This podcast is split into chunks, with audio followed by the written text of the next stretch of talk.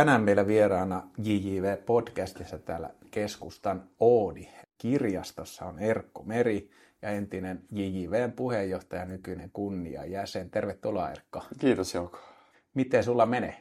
Hyvin menee, kiitos. Kesää kohti. Jalkapallo, todellinen jalkapallokausi sen alku lähestyy, että sarjat ja muut lähtee pyörimään. Niin tässä sivusta seuraajana, niin mikäs tässä? Joo, nyt onkin ollut aikamoinen sarjauudistus sitten. Ja... Mm, kyllä, tota... mielenkiintoista nähdä, että miten sitten tota, vaikka Käpylän pallo entinen seura, joka nyt siinä ykkösliigassa pelaa, että miten menee. Että ihan odotan innolla kyllä peliä alkuun. Kyllä, ja muutama seura on sitten taloudellisten vaikeuksien mm. myötä lähtenyt, lähtenyt vähän sarjatasoilta alempana hakemaan joo, uutta potkua. Kyllä, joo, vähän varmaan tähän päivän teemaan seurakulttuuriin niin liittyen, niin mulla siihen on jotain ajatuksia, niin voidaan niihin palata vähän myöhemmin. Joo. Talousongelmat myös siihen kyllä, liittyy. Kyllä. Kerro vähän lyhyesti sun, sun omaa valmennusuraa ja muutenkin myös, että mitä sä niin teet, niin varmaan olet ollut aktiivisesti mukana noissa etenkin sun blogikirjoitusten ja sitten aikoinaan myös noiden blogikirjoitusten ja sitten JJVn kautta, mutta kerro vähän nyt siitä vielä kuulijoille. Joo, pelaajaura alkoi Tampereella TPVssä. Asuttiin perheen kanssa silloin siellä ja siitä se polku kuusivuotiaana lähti käyntiin. Pelaajana olin tosi innokas, tykkäsin harjoitella. Vanhemmilla ei mitään erikoista jalkapallotaustaa sinänsä ole, että aika, aika itekseen sain harjoitella ilman, ilman että vanhemmat siinä olisi sen kumme, kummemmin ollut mukana. Että toki liikunnallisia he ovat, mutta ei, ei jalkapallotaustaa ollut. Että pitäisi joskus kysyä vanhemmilta, että miten futiksen pariin päädyin, että Tampere kuitenkin siihen aikaan voittopuolisesti jääkiekkokaupunki. Varmaan nyt se tilanne on ehkä vähän muuttunut, niin olisi kiva tietää, miten se futis valikoitu. No PK-seudulle muutettiin sitä aika pian ja pelaaminen jatkui Knistanissa ihan sinne parikymppiseksi asti ja ei sinänsä mitään kunnianhimoisia tavoitteita enää viimeisinä vuosina ollut, että siinä sitten hain, hain opiskelemaan ja tuli nämä armeijat ja muut perinteiset, niin se pelaaminen sitä aika luonnollisesti loppui siinä ajunnujässä ja sitten tämmöisen parin vuoden irtioton jälkeen jalkapallosta, niin ihan täysin sattumalta päädyin valmentamaan ilman mitään visiota tai sen kummempia tavoitteita, että vanha pelikaveri pyysi, että voinko tulla tuuraamaan treeneihin auttamaan ylimääräiseksi apuvalmentajaksi. Ja olin, että no voin tulla auttamaan, mutta en sitten tässä sitoudu sen kummemmin mihinkään, että kaveri jeesata, että ei hätää, mutta tulin sitten toisen kerran treeneihin ja kolmannen kerran ja sitten huomasin, että hän on mielekästä puuhaa lasten kanssa kiva toimia ja futis toki lähellä sydäntä edelleen, niin sille valmentamisen tielle jäin sitten kymmenen, vu- kymmenen vuoden ajaksi, että yhdestä treenikerrasta tulikin sitten vähän enemmän ja Knistanissa kasvattajaseurassa sen vajaa viisi vuotta valmensin. Pelaajien taso oli tietysti laidasta laitaan, niin kuin Knistanin ehkä tämmöinen profiili onkin, että että pelaajat harjoittelee tyypillisesti samaan aikaan ja ryhmiä vähän kierrätetään ja muuta. Ja sitten jossain vaiheessa huomasin, että vähän ehkä kilpailullisempaa ympäristöön haluan ja semmoiseen ympäristöön, missä on sitten selvästi itseä viisaampia valmentajia, niin Käpylän pallon päädyin sitten 2016 ja se oli itselle tosi merkityksellinen ajanjakso, tutustuin valmentajia, jotka edelleen tosi läheisiä. Ja, ja huomasin, että ympäristössä ajateltiin kriittisesti ja haluttiin vaikuttaa asioihin vähän laajemmin, niin oli itselle semmoinen ympäristö, mitä kaipasin. Ja siitä sitten valmentamisen lisäksi niin tosiaan alettiin kirjoittaa suunnanmuutos jalkapalloblogia Aleksi Piiraisen ja J.P. Savolaisen kanssa ja perustettiin sitten tämäkin yhdistys, missä nyt saan olla podcastin vieraana. Ja huomattiin, että ei meillä varmaan, jos omasta puolesta sanon, niin ei meillä mitään semmoista isoa masterplania ollut, että mihin tällä blogilla pyritään tai mihin yhdistyksellä pyritään. Et huomattiin, että molemmille oli kysyntää monista aiheista, ei kirjoitettu tai puhuttu, saatiin herätettyä keskustelua, saatiin luotu valmentajille tämmöinen yhdys siihen, huomattiin, että näille asioille on selvästi kysyntää ja se ehkä ruokkii sitä meidän intoa, mutta ei meillä mitään semmoista suurta suunnitelmaa taustalla ollut, että mitään vallankumousta tai muuta tässä haluttu saada aikaa. Et enemmän tietysti lajin tilaan vaikuttaminen, puheenaiheiden nostaminen esille, valmentaja-arvostuksen nostaminen. Niin nyt sitten pari viimeistä vuotta on ollut tämmöinen sivusta seuraaja ja vähän kirjoitellut nyt taas pienen tavon jälkeen tekstejä, ja, ja tota, mutta ei, ei mitään sen virallisempaa roolia, että ihan kiva taustalta vähän vaikuttaa ja kuulla sitten, että mitä nämä nykyvalmentajat tekee. Mikä tota, kipinä sulla sai aikaan? Monella on kysynyt tämän saman, että mikä on se jalkapallossa se asia, mikä pitää kiinni kuitenkin lajin parissa pitkään? No varmasti semmoinen niin kuin leikki kautta peli, että kyllähän se niin kuin sen pienenä poikana viehätti, että tässä on mahdollisuus, mahdollisuus sitten pelata ja kilpailla ja sitähän silloin piti leikkinä totta kai, että ei siinä ajateltu, että tässä nyt jotain pelaajapolkua mennään tai että tässä jotain uraa luodaan. Että ehkä se pelielementti, sosiaalisuus oli itselle tärkeää, että sai olla sen ryhmän kanssa siinä, että en tiedä olisiko sitten semmoinen niin kuin tietynlainen kovapäisyys ehkä riittänyt yksilö urheilijan uralle, että, että varmasti tästä niin kuin pelielementistä, sosiaalisuudesta, varmasti joku tämmöinen niin kuin vanhempien jonkunlainen niin kuin kukkaron paksuuskin vaikutti, että ei sitten mihinkään jääkiekkoon tai kalliimpaan päädytty ja kolme sisarusta kuitenkin, niin varmaan se futis oli siihen aika helppo valinta myös tälleen niin kuin organi- organisoinnin ja kyydityksen ja kustannusten kannalta. Että mutta on hyvä kysymys, en ole mitään tämmöistä suurta, suurta kiihoketta löytänyt taustalta, että varmaan se pelaaminen, sosiaalisuus ja nämä käytännön syyt. Joo, se on, itsekin aloitin kuusivuotiaana, ehkä se viehätys on, että se on niin yksinkertainen, yksinkertainen niin kuin lähtökohdiltaan, mm. mutta erittäin monimutkainen toteuttaa ja se tavallaan vie mukanaan. Kun pallo on edessä tai kentällä, niin muut asiat unohtuu. Hyvä, ja sen on, niin kuin, se on te huomannut pelaajana ja sitten myöskin valmentajana, että sitten on aika aika niin kuin kiinni siinä itse lajissa ja pelissä ja se on harvinaista niin kuin sellainen irtautuminen. Kyllä, ja huomasin kyllä itse senkin, että kun siinä lajissa huomasi kehittyvänsä ja sai niitä onnistumisen tunteita, niin totta kai jokainen lapsi sitten tykkää tehdä semmoista, missä kehittyy ja huomaa pärjäävänsä, että varmaan nyt oli se laji mikä tahansa, niin varmaan semmoinen samanlainen niin kuin kiinnittyminen olisi tapahtunut, mutta on se luonnollista, että kun sai niitä hyviä kokemuksia, niin siihen sitä aikaa halusi myös käyttää. Kyllä vielä tähän suunnanmuutokseen ja sanoit tuon kriittisen, kriittisen ajattelun käpylän pallossa ja tämän, niin mitä, mitä se silloin niin kuin sulle merkitsi se suunnanmuutos? Kuitenkin siinä jonkunlainen taustalla, että pitää tehdä jonkunlainen suunnanmuutos, niin mikä se oli ideana silloin aikoinaan? Tuo on hyvä, hyvä kysymys. Ehkä se, minkä takia se blogi syntyi, niin oli turhautuminen tämmöiseen keskustelukulttuurin tilaan, että juniorifutiksesta aika vähän puhuttiin, ei juurikaan ollut muita blogeja tai julkaisuita. Mä oon miettinyt, että aikanaan kun julkaistiin tämmöistä futissanomat-lehteä, jossa Erkka V. Lehtula ja Juha Valla oli aktiivisia, niin mä luulen, että tämä meidän blogi oli ehkä sitten tämmöinen jonkunlainen niin sähköinen versio siitä futissanomista – ilman, että nyt mitenkään heitä tietoisesti olisi matkittu tai muuta, mutta se sy- ensimmäinen sytykö oli varmaan se, että huomattiin, että, että nyt tällä niin kuin kentällä on tilaa tämmöiselle, että me, meillä on mahdollisuus niin kuin ottaa tämmöistä tietynlaista niin kuin vaikutusvaltaa tai mahdollisuutta pitää asioita esillä ja, ja mitkä sitten oli niitä asioita, mitä haluttiin pitää esillä, niin oli ehkä tämmöinen tietynlainen pelikeskeinen keskustelukulttuuri, mitä JP ja API piti paljon esillä, että, että me tästä meidän rakkaasta lajista puhutaan muutenkin kuin pelkästään testitulosten kautta tai fyysisten ominaisuuksien kautta tai jotenkin teknisten taitojen kautta, vaan nähtäisiin se isompi kuva. Sitten ehkä mikä itsellä oli tärkeä tavoite oli se, että semmoista valmentajuuden arvostusta kohotetaan, koska tiesin, että silloin ja edelleen on paljon hyviä valmentajia, jotka tekevät laadukasta työtä, mutta tuntuu, että sitä juniorivalmentamisen arvoa ei nähty sitten isommissa tai laajemmissa silmänaloissa, niin sitä haluttiin pitää esille. Ja ihan myös tunnistettiin se, että oli tämmöisiä selkeitä epäkohtia, että koen, että siihen aikaan palloliitto oli aika heikko toimija. Tämmöiset näkyvät jalkapalloihmiset ei ehkä käyttänyt sitä asemaansa niin kuin olisi ollut mahdollista käyttää. Tunnistettiin myös tämmöisiä epäkohtia, joihin haluttiin vaikuttaa. Kyllä, siinä on suunnanmuutosta. Tietysti suunnanmuutos varmaan kilpailullisuuteenkin liittyvä, mutta palataan siihen. Itse sain vähän inspiraation tästä presidentinvaalista ja kaikki ehdokkaat joutuivat pitämään semmoisen, tai pääsivät pitämään kolmen minuutin puheen ja sullekin laitan tämmöisen, että voisiko, voisiko sulla tulla puhe tästä ja, ja puheen aiheena oli positiivinen kilpailu jalkapallossa ja mitä se on ja mitä se ei ole.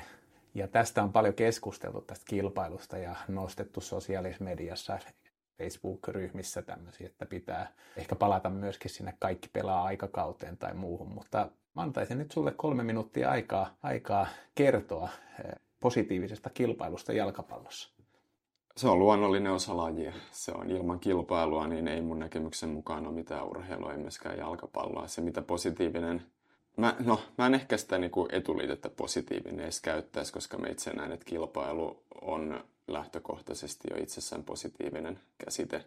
Se, mitä se mulle sitten tarkoittaa tässä mielessä on, että lapset heittäytyvät, he haluavat kehittyä, he haluavat antaa siellä kentällä kaikkensa, ponnistella, käyttää semmoista sinnikkyyttä jonkun tavoitteen saavuttamiseksi. Tämmöisiä asioita, mitkä on elämässä yleisestikin tosi tärkeitä, että eihän jalkapalloa parempaa ympäristöä oikein voi olla tai urheilu parempaa ympäristöä harjoitella semmoista itsensä täysillä likoon laittamista, esteiden ylittämistä, tämmöisiä, no tämä on ehkä tämmöistä aika ylätason, ylätason määrittelyä, mutta siellä konkreettisessa arjessa tarkoittaa sitä, että ne lapset siinä peliharjoitetilanteessa haluaa pärjätä, haluaa käyttää ikään kuin kaiken sen hetkisen osaamisensa sen tietyn tavoitteen saavuttamiseen niin, että se ympäristö myös tukee sitä, se valmentajien palaute, se ver, vertais, vertaistuki tai tämmöinen ryhmähenki tukee sitä, että ne lapset on valmiita kamppailemaan, kilpailemaan,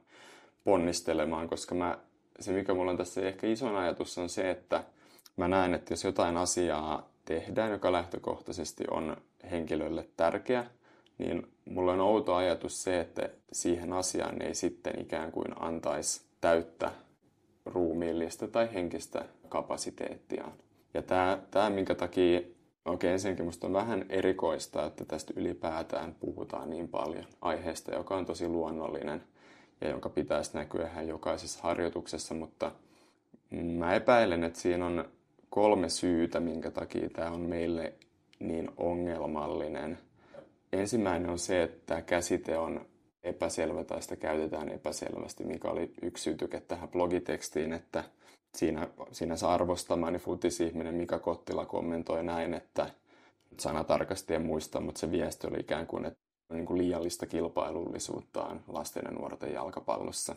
Ja mä heti ensimmäisenä mietin, että että missä ihmeessä tämmöistä liiallista kilpailullisuutta on, että miss, missä, missä ympäristössä tai joukkueessa ne lapset sitten heittäytyy treeniin liikaa. Koska mun näkemyksen mukaan se on ihan päinvastoin se tilanne. Mutta sitten mä ajattelin, että, että tässä varmasti tähän käsitteeseen sekoittuu nyt semmoinen, semmoinen ilmiö tai semmoisia asioita, mitkä sitä kilpailullisuutta ei ihan oikeasti siinä käsitteen merkityksessä ole mä ymmärrän, että jos Kottila sitten tällä tai kuka tahansa muukin, joka tästä niin kuin kantaa huolta, niin mä näen, että sitten siellä taustalla on pakko olla joku tämmöinen huoli siitä, että ne aikuiset jotenkin tuodaan sinne vääränlaista kiirettä tai painetta, tai sitten nämä meidän tietyt rakenteet tässä junioriurheilussa ei tue sitä, mutta tähän ei ole kilpailullisuutta, vaan tämä on vain huonoja tai vääriä toimintatapoja, niin mä näen, että, että yksi syy on se, että käsite on epäselvä, Toinen syy voi olla sitten se, että joillain tahoilla voi olla jonkinlaisia tämmöisiä niin kuin opportunistisia tavoitteita tai jonkunlainen agenda käyttää nyt, nyt tätä tota, kilpailullisuuskäsitettä joidenkin omien tavoitteiden ajamiseen. Esimerkiksi siinä mielessä, että, että ei olla tyytyväisiä vaikka valmentajan työhön oman lapsen peliaikaa on liian vähäistä, niin sitten käytetään tätä kilpailua ikään kuin tämmöisenä korttina, että nyt tässä on liian kilpailullinen valmentaja. Mutta mä näen, että ei tälläkään ole suoraa yhteyttä siihen kilpailemiseen, vaan tämä on tämmöinen jonkunlainen ehkä niin kuin pitkäjänteisyyden puutetta, ymmärryksen puutetta. Ja sitten varmaan se kolmas syy on sit se, että, että kilpaileminen jostain syystä siihen yhdistetään sitten tämmöistä niin kuin negatiivista latausta, että on se sitten alistamista tai kiusaamista tai syrjimistä, mitkä on totta kai ikäviä ilmiöitä, jos niitä jalkapallossa esiintyy, niin niihin täytyy puuttua, mutta sitten sit, sit jotenkin nämä lieveilmiöt yritetään niin kuin paketoida siihen kilpailukäsitteen alle. Että nämä, nämä on ne mun syyt, mutta sitten jos mä lähden siitä, että kilpailu on luonnollinen osa urheilua, myös lasten urheilua, sen kilpailemisen kautta ne lapset pääsee kiinni siihen, mikä on tietynlainen yrittämisen tai ponnistelun vaadittava taso. Ja aina se kilpailu voiton ja tappion muodossa on myös sille lapselle palaute. Missä hän on onnistunut, missä on vielä kehittymistä. Näin lyhyesti. Eli sinänsä ei tarvita käyttää etuliitettä positiivinen, vaan kilpailu on luonnollinen osa niin, niin jalkapalloa kuin yhteiskuntaakin. Ja tässä ehkä tulee tämä itselle mieleen, että miksi se koetaan Suomessa negatiivisena mm. miksi se niin nähdään, että kilpailu aiheuttaa. Onko se siinä, että pelätään, että lapsi kokee epäonnistumista tai tulee tunteita, jotka on, koetaan negatiivisen, vaikka turhautuminen tai, tai sit pettyminen ja tällaiset. Ei, ei. Siinä, siinä mielessä ehkä mennään vähän, peliä käytetään tässä välineenä kertomaan ehkä omia arvolatauksia ja omia arvomaailmoja tässä keskustelussa ja myöskin omia kokemuksia. Eli yksilöllisiä on sitten perheen kokemuksia ja sitten ne yleistetään niin koko jalkapallon tai koko lajin liittyvänä. Okei, tuossa oli hyviä, hyviä tota pointteja ja palataan niihin myöhemmin. Mennään jalkapallokulttuuriin. Jalkapallo on kehittynyt valtavasti. Se on ollut, ollutkin pitkään valtava kulttuuri, niin kuin urheilukulttuuri. Nykyään se on sitten jo ihan megalomaaninen kulttuuri ja se laajenee koko ajan. Ja myös naisfutis, tyttöfutis koko ajan kehittyy ja katsojamäärät on, on, on niin kuin huikeita. Miltä sä näet tai katsot, niin miten, miten tämä kansainvälinen jalkapallokulttuuri näyttäytyy lajina? Hyvä kysymys käsitehän on tietysti valtava jalkapallokulttuuri, mutta jos tälle yritän mahdollisimman lyhyesti avata tätä, niin mä näen, että kyllä tietynlainen, meillä alkaa ehkä olla jalkapallon sisällä kansainvälisessä mielessä ikään kuin kaksi eri lajia.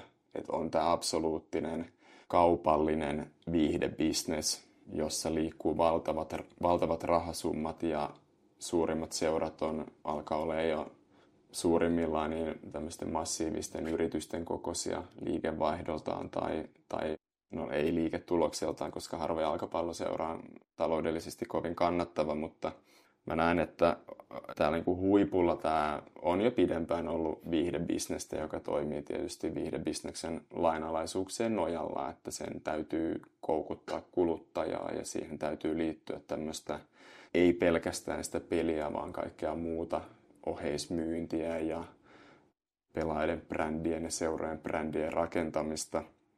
Ja sitten on tämä toinen puoli, joka on, johon esimerkiksi juniorijalkapallo suurimmassa osassa kuuluu. Toki jotkut junioriorganisaatiot ja akatemiat on varmasti koko ajan liikkumassa myös sinne viihdebisneksen suuntaan. Mutta sitten on tämä ruohonjuuritason jalkapallo, jossa tietyt taloudelliset lainalaisuudet on hyvin, hyvin pienessä osassa, jossa on sitten nämä tietynlaiset ehkä se vapaaehtoisuuden taustaideaali, vaikka varmasti sekin on tässä vuosien varrella muuttunut, mutta isossa kuvassa näen, että jalkapallokulttuuri on hyvin erkaantunut riippuen siitä, puhutaanko tästä huipputason viihdebisneksestä vai ruohonjuuritason. Ja niissä mun mielestä sitä jalkapallokulttuurin käsitettä täytyy myös arvioida jossain määrin eri tavalla. Että siellä huipputasolla se on varmasti se kulttuuri on paljon sitä, että mikä on se kuluttajien ikään kuin kiinnittyminen siihen hyödykkeeseen tai tuotteeseen, niin ruohonjuuritasolla se on varmaan enemmän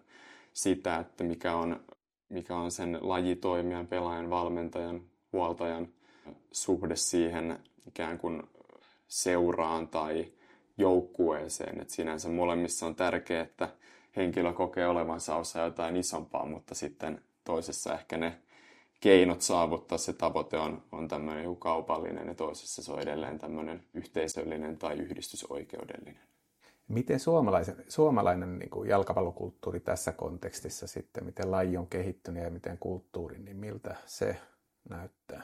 No varmasti siihen Suomeenkin, siihen tähän ruohonjuuritason kulttuuriin, niin on tullut koko ajan ja enemmän tämmöistä taloudellista sisältöä. Se näkyy siinä, että meillä olosuhteet on kehittynyt valtavasti, päätoimisten valmentajien määrä on kehittynyt. Et hyvin monessa, myös siinä esimerkiksi amatöörijalkapallon tai juniorijalkapallon viitekehyksessä, niin varmasti rahalla alkaa olla entistä enemmän merkitystä, mikä sitten tietyllä tavalla luo myös haasteita sen kulttuurin kannalta, että esimerkiksi jos on liian vahva ajattelutapa, että rahalla saa, ja tässä on tämmöinen, no monet puhuu tästä niin kuin palveluntarjoaja asiakassuhteesta, mikä on, maailma menee siihen suuntaan ja tietyllä tavalla se on ymmärrettävä kehityssuunta, mutta mielestäni on tärkeää, että sitten siellä ruohonjuuritasolla pystyttäisiin vaalimaan myös semmoista ei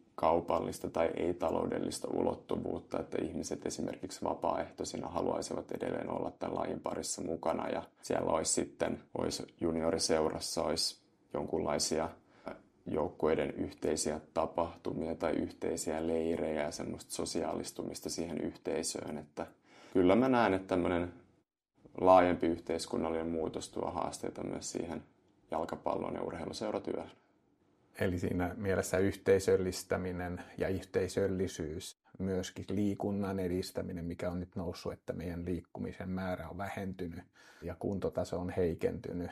Ja siinä mielessä tämä on väline myöskin tässä yhteiskunnallisia tiettyjä megatrendejäkin muuttaa tai ainakin parantaa. Mm.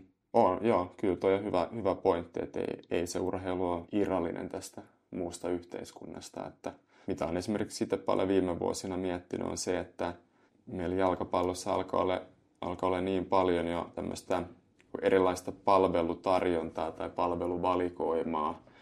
Enkä sano, että onko ne hyviä vai huonoja asioita, varmasti niissä on paljon hyviäkin puolia, mutta kun niille perheille, eli tässä tapauksessa kuluttajille alkaa olla paljon vaihtoehtoja potkutekniikkavalmennuksesta yksilövalmennukseen ja juoksuvalmennukseen ja muuta, niin meneekö myös jalkapallon joukkueella entistä enemmän suuntaan, siihen suuntaan, että meillä on tämä yksilö, jonka polkua rakennetaan kohti sitä huipputasoa ja se ajattelutapa on enemmän niin, että mitä tämä joukkue tai seura voi antaa tälle yksilölle. Mä itse edelleen haluaisin, että se olisi niin, että mitä nämä pelaajat ja toimijat voisi antaa sille yhteisölleen. Eli vähän John F. Kennedy-mäistä. Niin, ky- kyllä, kyllä, kyllä, kyllä, että, että tuota, tunnistan jo nyt jalkapallossa myös tämmöisiä yksilöurheiluun viittaavia piirteitä, mikä on totta kai haaste sille, että onko kuinka vahva se yhteisö ja yhteisöllisyys on. Mielenkiintoinen. Mä otan vähän kiinni tästä yksilön yksilöllisyydestä. Monet näistä tässäkin podcastissa niin on kommentoineet, että, ja monet valmentajat niin kuin kirjallisuudessa, että he kehittävät yksilöitä, mutta tietysti joukkue, se kehittämisyksikkö on yksilö, eli yksilöt kehittyvät ja sitten joukkuetta tietysti kehitetään, mutta siinä mielessä nämäkin voi olla sellaisia, että kollektiivi versus yksilö, että tästäkin on paljon puhuttu, että kollektiivi aina tulee ennen. Siinäkin on negatiivisia, jos ei nähdäkään kollektiivin takana olevaa, olevaa yksilöä. Ja tämä on vähän tämmöinen munakana, että mä itse näen, että meidän pitää sekä että, että ymmärtää, mitä yksilöt siellä kollektiivissa on ja mitä on kollektiivi, kollektiivi niiden yksilöiden summana tai, tai niin kuin kokonaisuutena on samaa mieltä. Harvoin se on kahden ääripään jommassa kummassa päädyssä, vaan hyvin usein se löytyy sitten siitä, siitä niin kuin janan keskeltä. Et tässäkin tapauksessa niin no mä itse näen, että jos, jos joukkue kehittyy, jos se joukkueen toiminta on laadukasta, niin yksilöhän siinä väkisinkin kehittyy. Ja sitten taas toisinpäin, että jos, jos yksilö on innokas ja haluaa kehittyä ja pyrkii omalla ajalla myös tekemään asioita, mistä jalkapallossa hyötyy, niin ne kyllä kantaa sinne joukkueen ympäristöönkin. Että mutta ehkä vielä sen verran voin tähän, tähän tuota, hetkeksi palata tuohon aiheeseen, tämä tämmöinen yksilö, urheilu versus yhteisöllisyys, niin mä näen myös, että enkä mä tästä perheitä tai pelaajia syytä. Mä näen, että on myös seurojen vastuulla, mistä ehkä voidaan mennä sitten tähän seurakulttuuriin osana jalkapallokulttuuria, mutta annetaanko me ylipäätään siellä seura-arjessa niin, tai joukkuearjessa niin mahdollisuuksia siihen, että ne pelaajat kiinnittyy siihen yhteisöön, niin se on mun mielestä tärkeä kysymys mene vähän syvemmälle tota, että, ja Anna vähän jopa esitti kysymyksen, mutta tota, yeah. la, pureudu vähän syvemmälle, että mitä se tarkoittaa tuolla pureutumisella tai niin kuin, linkkiytymisellä siihen yhteisöön, seuraan. No ihan tämmöinen yksinkertainen esimerkki. Onko seurassa joukkueelle yhteisiä tapahtumia? Miten edustusjoukkue näkyy juniorijoukkueen arjessa? Miten viestintä tuo niitä yhteisön tärkeitä henkilöitä laajemman joukon tietoisuuteen. Vieraileeko edustusjoukkueen pelaat juniorijoukkueiden harjoituksissa? Onko kauden avajaisia tai päättäjäisiä kaikille pelaajille? Ja niin kuin avainkysymys on mun mielestä se, että miten se seura näkyy sen yksilön arjessa ja elämässä. Et meillä on, helposti me ihaillaan vaikka länsinaapuria, että miten siellä katsomot pullistelee väkeä ja siellä on tämmöistä isältä pojalle ja äidille, äidiltä tyttärelle kulttuuria, että ne seuran värit siirtyy ikään kuin sukupolvelta toiselle ja me vähän Suomessa mun mielestä liikaa sitten jotenkin vedetään, vedetään sitten yhtä siihen, että, että jalkapallokulttuuri on vain ne täydet katsomut siellä ja kymmenet tuhannet ihmiset, mutta mä näen, että kyllä se kaikki lähtee siitä näistä asioista, mitä mä tuossa mainitsin, että, että luodaanko sen seuran ja yh, seuran yhteisö ja pelaajan välillä näitä linkkejä. Halutaanko, että se seura näkyy siinä yksilön arjessa ja onko, onko niitä mahdollisuuksia, että se pelaaja kiinnittyy siihen yhteisöön. Totta kai se on, se on niin kuin edelleen ratkaisevaa, että mitä siellä joukkuearjessa tapahtuu ja kehittyykö se joukko ja kehittyykö se pelaaja, mutta mä näen, että tähän asiaan vaikuttaa myös se, että minkälaista se seurakulttuuri on, joka voi ilmetä näiden esimerkkien kautta. Tässä vähän otan tuosta kiinni tästä seurakulttuurista. Suomi on muuttunut niin kuin aika paljon ja kaupungistuminen tapahtunut. Pieniltä paikkakunnilta muutetaan perheinä niin kuin työn perässä isommille paikkakunnilla kunnille ja se sitten aiheuttaa tietysti vähän semmoista ehkä vaikeampaa tähän, että ei Englannissa ehkä eri, eri lailla ollaan siellä alueella pidempään väkirikkaat, siellä on työpaikkoja mutta Suomessa kaupungit on aika pieniä, väkimäärä on aika pieni ja sitten tietysti tulee maahanmuutto, uudet, uudet tällaiset, mitkä muuttaa sitä koko identiteettiä, niin ehkä siinä mielessä vahvat kulttuurit, jalkapallokulttuurikaupungit, kuten Valkeakoski Kotka esimerkkeinä, niin sitten tietysti niiden väkimäärä vähenee ehkä ja siirtyy isompiin kaupunkeihin Tampereelle, missä nyt rakennetaan sitten uutta, uutta kulttuuria uuden stadionin, stadionin kuin myöskin tukemana. Mutta tämä ehkä vaikeuttaa itse tietysti näin viime kahtena viime kautena Espoossa. Espoohan on aika paljon muualta muutteneita, niin kuin Helsinkikin on. Niin mitä tämä, tämmöinen niin yhteiskunnalliset trendit, että tämä on niin kuin kaunis ajatus, mutta tota, miten siihen sitten, ja sitten voi olla, että okei, lapsi vaihtaa seuraa ja mihin sitten pitää niin sanottua seura, seurahyppelyä niin sitten mihin siinä sitten sitoutuu, että, että onko tämä idea kauniimpi teoriassa kuin käytännössä? Toi on, sulla on ihan pointtia tuossa, että se on, se on, voi olla sekä mahdollisuus että uhka. Että siitä mä olen samaa mieltä, että noin mainitsemas tietyt yhteiskunnalliset muutokset ja myös se, että ikäluokat ihan tutkitusti pienenee, niin varmasti vaikuttaa siihen, että voi olla, että siinä pienessä, pienessä tuota kaupungissa tai kunnassa niin voi olla 10-20 vuoden päästä niin ei ole edes tarpeeksi pelaajia, että voi olla elinkelpoista joukkuetoimintaa.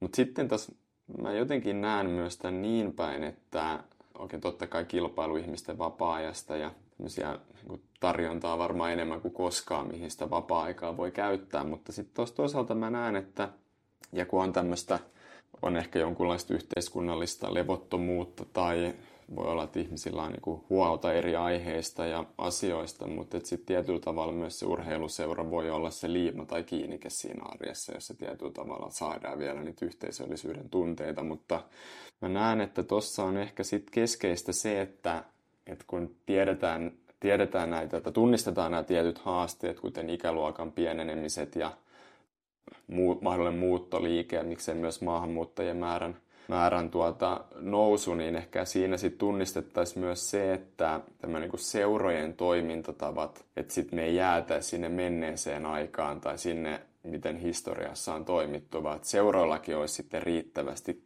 ikään kuin muutos valmiutta tai muutoskyvykkyyttä esimerkiksi siinä, että... Ja tehdä suunnan muutos. Niin, ky- niin kyllä, kyllä. Että sitten jos tunnistetaan esimerkiksi se, että ikäluokkien, ikäluokan lasten syntyvyys on niin pieni, että tulevaisuudessa ei saada sitä omaa joukkuetta, niin sitten ehkä mentäisiin tämmöiseen yhteisjoukkueen malliin, että entistä enemmän yhteistyötä vaikka jonkun toisen lajin toimijoiden kanssa. Seurat olisi myös itse valmiita tunnistamaan, että miten se muutos vaikuttaa siihen omaan toimintaan. Että mielestäni hyvä esimerkki on tämä, että mä mielelläni näkisin, että eri lajien seurat voisi tehdä enemmän yhteistyötä. Että sen sijaan, että kilpaillaan niistä – pienenevistä ikäluokista, niin pystyttäisikö siellä luomaan jotain yhteistyömalleja, jossa sitten ikään kuin siitä pienestä poolista ei olisikaan kolme eri lajin seuraa kilpailemassa kynsin hampain, että minkä lajin piiriin ne lapset tulee, vaan pystyttäisikö ne kaikki lapset niin mahdollisimman pitkään pitää myös niin kuin sillä tavalla, että on mahdollista käydä eri painotuksilla niin näiden lajien parissa. Että tämmöinen seurojen tuntosarvet olisi siinä määrin pystyssä, että tunnistettaisiin, että ei voida toimia niin kuin on toimittu 10-20 vuotta sitten. Kyllä, meillähän on vanhoja seuroja, että se tavallaan myöskin aiheuttaa, että siellä voi olla sitä perintöä, positiivista perintöä tietysti pääsääntöisesti, mutta myöskin sitä taakkaa, mikä on jäänyt, jäänyt siitä ehkä sata vuotta sitten olevasta kulttuurista, jolloin vapaaehtoistyö oli hyvin aktiivista, tai 2-30 vuottakin sitten ny- nykyään vapaaehtoistyö on vaikea saada ihmisiä mukaan mm. yhdistystoimintaan tai muuhun. Kaikilla on niin aikataulutettu ja mielu, mieluummin jotkut perheet ainakin maksavat sitten, että hei, mm. että tässä on se raha, hoitakaa homma. Ja tota, itse näen sen ehkä tässä muutoksena, että pyr- odotetaan tätä asiakas toimittajasuhdetta vähän seuralta, että me maksamme tästä ja maksamme paljonkin. Ja sitten toiset sanoivat, että tämä on liian paljon jo ja se on epätasa-arvoisuutta eikä sovi, että kynnys, kynnys harjoitella ja harrastaa menee vain niin kuin niille, joilla on varaa maksaa. Mutta tässä ehkä, ehkä tämä suunnanmuutos seuroille, niin kyse on aika vaikeaa. Niin kun otan vaikka, missä on lähellä tuolla Länsi-Uudellamaalla, niin Hanko, missä aika pieni enää uudet lapset. Että sitten tapahtuu maahanmuuton kautta tai maahanmuuttajaperheiden lapsien kautta, mutta hankolaisten niin kuin lasten lukumäärä on todella vähän. Ja sitten siinä taistellaan, tietysti valmentaja taistelee ja saa yhden joukkueen kasaan ja niuk- mennään isolle kentälle, niin alkaa putoamaan porukka. Että kyllä tässä on niin kuin pienille paikkakunnalle, mä näen itse tämän haasteen suurimpana seurakulttuurin ylläpitämiseen. En näe sitä haasteena pääkaupunkiseudulle tai, tai isoihin kaupungeille, joissa väestö niin kuin, kehitys on positiivista. Miten sä otat tämän? Ja sitten tietysti tämä aiheuttaa niitä tiettyjä pääkaupunkiseudulle. Tulee paljon seuroja, paljon kilpailuja, tulee niin kuin vaihdetaan seuroja, jos ei pääsekään mutta miten, miten sä näet tämän kehittymisen? Että tavallaan tämäkin pitäisi vähän, ehkä mun viesti siinä, että pitäisi pilkkoa tarkemmin, että ei puhuta suomalaisesta jalkapallokulttuurista, vaan siinä, että missä on paljon seuroja, missä on paljon pelaajia, missä on niin kuin luonnollinen väki, väkimäärä ja sitten tota, aletaan vähän purjaskemaan, että mitä tämä tarkoittaa. Joo, ei, kyllä toi ihan oot oikealla jäljellä ja mä ehkä näen sen myös niin, että me annettaisiin painoarvoa tai huomiota tai tunnistettaisiin se, että meillä voi olla tosi erilaisia seuroja eri paikkakunnilla riippuen vähän mitkä on nyt tietyn alueen tarpeet tai olosuhteet tai mahdollisuudet. Että no yksi esimerkki oli tämä, että tietyllä alueella mun mielestä on järkevää, että tehdään eri lajien kanssa yhteistyötä.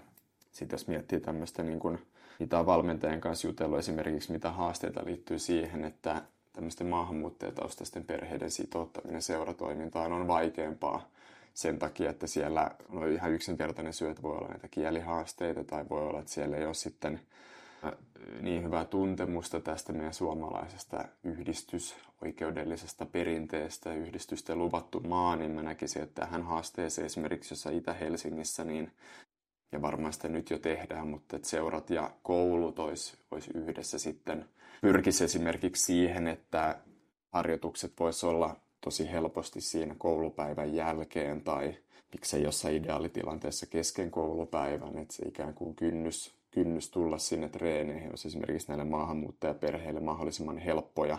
Voisiko sitä niin kuin koulun, koulun jo olemassa olevaa yhteyttä sinne koteihin hyödyntää tätä kautta.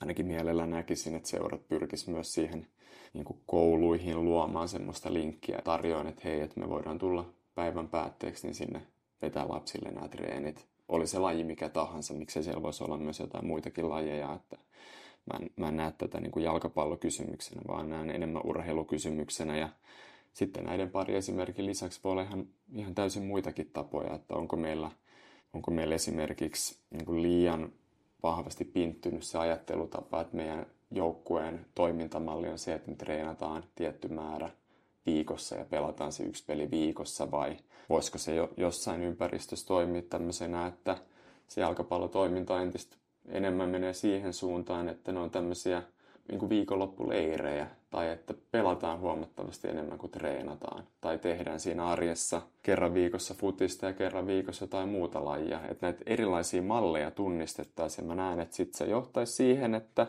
että sitten ikään kuin ihmisten ja perheiden tarpeet tulisi tunnistetuksi. Että jotkut ehkä saattaa kokeekin sen niin, että, että meidän perheessä se kaksi peliä viikossa on ihan fine, että sitten liikutaan muuten, miten liikutaan ja, ja tullaan siihen jalkapallon piiriin, niin siellä halutaan se pelitoiminta tai leiritoiminta tai eri lajien toiminta tai koulun yhteydessä tapahtuva toiminta, että seurat, seurat ei ehkä liikaa, ei yritä tunkea niitä samaa muottia. Toi on, toi on mun mielestä hy, hyvä ja ehkä tämän suomalaisen, kuten vähän sanoinkin tuossa, sanoin, että Suomi on maantieteellisesti iso ja väkimäärältään pieni ja myös väki muuttaa koko ajan näihin suurin kaupunkeihin. Ja yhtä oman valmennusurani aikana on miettinyt paljon tämä etäisyydet. Ja etäisyydet etelässä on, on aika niin kuin lyhyet, mutta sitten pohjoiseen mennään, niin onkin aika paljon, aika niin kuin pitkät etäisyydet. Ja se, jos mennään näihin tiettyihin jalkapallokulttuurimaihin, kuten Hollantiin, niin siellä taas 50 kilometrin säteellä on niin paljon populaatio, eli pystytään keskittymään olennaiseen. Miten me tämä ratkaistaisiin oikeastaan, tämä, koska itse on sanonut, että ei kannata liikaa niin kuin käyttää aikaa sekundääriseen. Onko se sitten sekundääris? Voihan se mieltä ja semmoista motivaatiota parantaa, jos on 10 tuntia päivässä niin kuin bussissa ja sitten pelaa sen puolitoista tuntia tai tunnin peli ja sitten takaisin, mutta tota, jotenkin itse näen, että tämä on todella hankalaa tietyillä alueilla pitää kilpailullisuutta ja suomalaista niin kuin tämmöistä juuri juniorijalkapallo motivoituneena, jos se menee matkaan. Kyllä sitä vuoden jaksaa, mutta jaksaako viisi vuotta ja jaksaako perheet sitten. Mutta miten tämä etäisyyden hallinta, miten tätä, onko se, tuossa tulikin sulla mun mielestä turnauksia tai mentäisi viikonlopuksi ja sitten pelataan useampi peli. Mutta se voisi olla jopa niin kuin vanhemmillakin, ettei vaan ihan niillä, ihan niillä aikaisen vaiheen lapsi, lapsi tai tiimeillä, vaan niin kuin myöskin tehdä niitä. Mutta tämä on ainakin yksi semmoinen mun mielestä este ja ehkä tämmöinen suomalaisen jalkapallokulttuurin yksi olennainen piirre, että meillä on aika pitkät matkat. Joo, eikä mulla tuohon varmaan semmoista viisasten kiveä ole, että uskon, että ne ihmiset siellä Kemijärvellä ja Kolarissa ja Kajaanissa ja muualla, niin siellä se tietysti ymmärrys on siitä, miten se toiminta on järkevää rakentaa. Ehkä mä semmoisen niin kuin, ehkä provosoivan tai haastavan kysymyksen voisin myös esittää, että, että täytyykö lasten kaikkialla harrastaa jalkapalloa. Että mä näen, että itsemme, itse oma ajattelutapa menee entistä enemmän oikeastaan siihen suuntaan, että kunhan löytyy joku kiva harrastus, joka tyydyttää semmoista liikkumisen viettiä ja luo sitä koko elämän mittaista liikuntamatkaa ja kipinää, että ää, totta kai jos lapsi jalkapallosta tykkää ja sitä haluaa harrastaa, niin en mä nyt sano, että siellä, siellä täytyy niin kuin lappua laittaa minkään seuran luukulle, mutta, mutta, mutta ylipäätään ehkä se, että tämä voi olla vaikea ehkä sanottaa, mutta myös sitten se, että mm, olennaista mun mielestä on, että myös näillä harvaan asutuilla paikoilla, niin ensisijainen tavoite mun mielestä pitäisi olla se, että löytyy jonkunlainen mahdollisuus liikkua ja harrastaa. Mm. Ja sitten se oikeastaan lähtee siitä, että jos se jalkapallotoiminta esimerkiksi, vaikka olisi pienet pelaajamäärät ja pitkät etäisyydet, niin jos se saadaan sitten toimimaan esimerkiksi sitä kautta, että sitten sen viikoittaisen pelailun ja säännöllisten sarjapelien sijasta niin pelataan niitä viikonloppupelejä kauempana useamman, useampi peli kerrallaan, niin sitten sit sitä täytyy rakentaa niin, että se on jollain tavalla järkevää, mutta mä en itse pidä sitä ongelmana, että jos meillä on paikkakunta, jossa on pitkät etäisyydet, lapsille löytyy vaikka joku hyvää yksilöurheilutoimintaa tarjoava seura, jossa lapset viihtyy, heillä tämmöinen liikunnallinen liikunnallinen, tai arki on riittävän liikunnallista, se on yhteisöllistä, se on kivaa toimintaa. Mä en näe ongelmana sitä, että jos siellä ei ole jalkapalloseuraa. Okei, sitten jos niitä perheitä tai lapsi on, jotka sitä jalkapalloa haluaa harrastaa, okei, voi olla, että niitä jos ikäluokasta neljä, niin sitten sit tullaan siihen, että no sitten täytyy miettiä sitä, että onko se niin futsal-painotteisempaa talvella, missä täytyy olla ehkä vähän pienemmät pelaajamäärät, tehdäänkö siellä yhteistyötä muiden ikäluokkien kanssa – harjoitteleeko tytöt ja pojat yhdessä ehkä sitten pidempään. Mutta... Eri ikäluokat niin, toistensa niin, kanssa, niin kuin varmaan tehdäänkin. Varmaan tehdään ja siellä kyllä ne seurat sen tietää, mutta mä en ehkä niin kuin, tämä voi tietysti jalkapalloihmisten korvaan kuulostaa erikoiselta, mutta mä, mä en olisi ehkä niinkään huolissaan siitä, että onko siellä nyt sitä jalkapallotoimintaa, vaan mä kannan enemmän huolta, että onko siellä ylipäätään sitä liikunta, liikunnallista tai tarjontaa siitä, että voi liikkua myös ohjatusti tietysti tässä tulee se suomalaisten seurojen pitkä perinne ja myöskin ikä, että se on joskus voinut ollakin paljon väkeä ja paljon pelaajia, niin sitten huomataan, että trendit, yhteiskunnan trendit meneekin siihen suuntaan, että välttämättä tulevaisuudessa sillä ei ole enää samanlaista kysyntää, mutta silti eletään ehkä siinä historian, historian haminoissa, että hei, meilläkin pitää olla ja meillä on ollut ja miksi ei voida. Ja ja sitten tietysti nämä talviharjoitteluolosuhteet, jos halutaan tehdä hyvät tarjo- talvi, niin ne on kalliita, siis mm. hallit, jalkapallohallit ja muut. Ne ei ole edullista. Ja sitten jos se tehdään muutamalle henkilölle, niin kyllä ne kustannukset nousee sitten sielläkin. On, ja ehkä se kommentti vielä tähän, että mä näen, että on, on niin laaja kysymys lähteä liikkeelle siitä, että no, onko siellä kyseisessä kunnassa niin työpaikkoja tai millaiset palvelut siellä on lapsiperheille, että, että jalkapalloseurat on, kädet on aika sidottuja siitä, että millaista se muuttoliike on pois ja minkälaista se muuttoliike on sinne kuntaan, että, että ehkä tämä sitten, mitä jalkapalloseurat ja urheiluseurat vois tehdä, niin on ehkä se, että no pitäisikö niitä kunnan päättäjiä lobata voimakkaammin, että siellä kunnassa tehtäisiin semmoisia muutoksia tai päätöksiä, jotka tuo sinne ihmisiä ja tuo mm. niitä harrastajia, että ei, ei, ei jalkapalloseurat oikein siinä niin kuin vaikka kuinka kovalla hänelle isolla megafonilla pidettäessä ääntä, niin jos vaan työpaikkoja ei ole tai palvelut on sillä tasolla, että perheet ei sinne halua jäädä, niin jalkapalloseura ei sitä ratkaise sitä päätöstä varmaankaan, niin ehkä tämmöinen, missä mun mielestä urheiluseurat Suomessa ei ole kovin hyviä, niin on ylipäätään se, että minkälaista se lobbaustyö, vaikuttamistyö on sinne kuntatason päättäjiin tai, hmm. tai eduskuntaan. Se on ihan totta. Toisaalta varmasti ne tekee parhaansa, koska piirit on pienet, jolloin kaikki on sidoksissa toisiinsa. Mulle tulee tähän ehkä jalkapallokulttuurin kehittämisessä suomalaisen vielä, vielä kun puhutaan siinä, niin ajatukset, että meidän pitäisi lopettaa keskustelu tällä ylätasolla ja abstraktilla tasolla, joka on vähän polarisoitunut, että onko tasa-arvoinen mahdollisuus kaikilla harrastaa jalkapalloa, vaan mennä syvemmälle, syvemmälle ja mennä ihan sinne ruohonjuuritasolle, niin seuratasolle kuin joukkuetasolle. Ja miettiä siellä, että mikä tämä on ja myöskin olla siellä aika kylmät, kylmät faktat käteen. Unohtaa ne ehkä historian, historian niin kuin positiiviset ja painolastit ja katsoa, mitä tulee tapahtumaan. Koska nyt ainakin itseäni vähän, vähän keskustelussa häiritsee se, että se polarisoituu. Ei kilpailua kilpailu. Tasa-arvoinen mahdollisuus harrastaa. Ei tasa-arvoinen niin kuin, tai rahalla saa.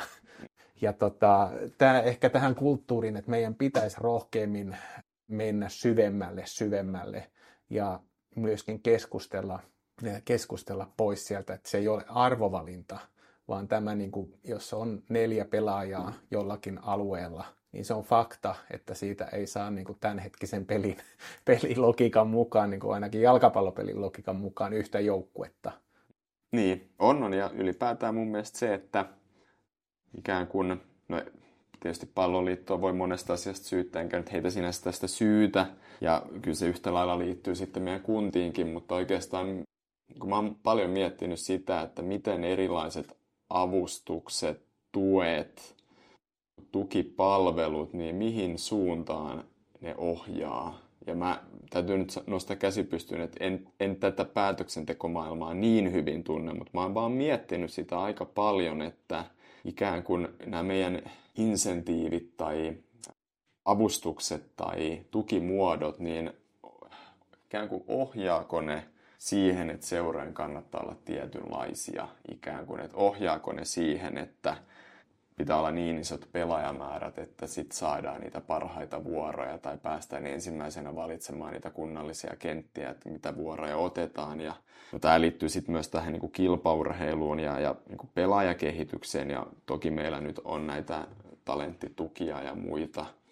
Mutta mä mietin myös sitä, että paljon mietin, että nämä meidän eri tukimuodot ja avustukset, niin kuinka paljon esimerkiksi ohjaa siihen, että pyritään tekemään mahdollisimman laadukasta pelaaja kehitystyötä vai ohjaako ne vain siihen, että täytyy olla mahdollisimman paljon pelaajia. Tämä on varmaan enemmän PK-seudun isojen kaupunkien ongelma, että ei niinkään pieniä paikkakuntia, mutta ehkä haluaisin ainakin herättää keskustelua, että miten tämmöiset eri tukimuodot mihin suuntaan ne ohjaa sitä toimintaa. Tuossa on ainakin joissakin keskusteluissa ollut mukana, missä on seurojen profiloituminen vaikkapa huippujalkapalloon ja harrastejalkapalloon.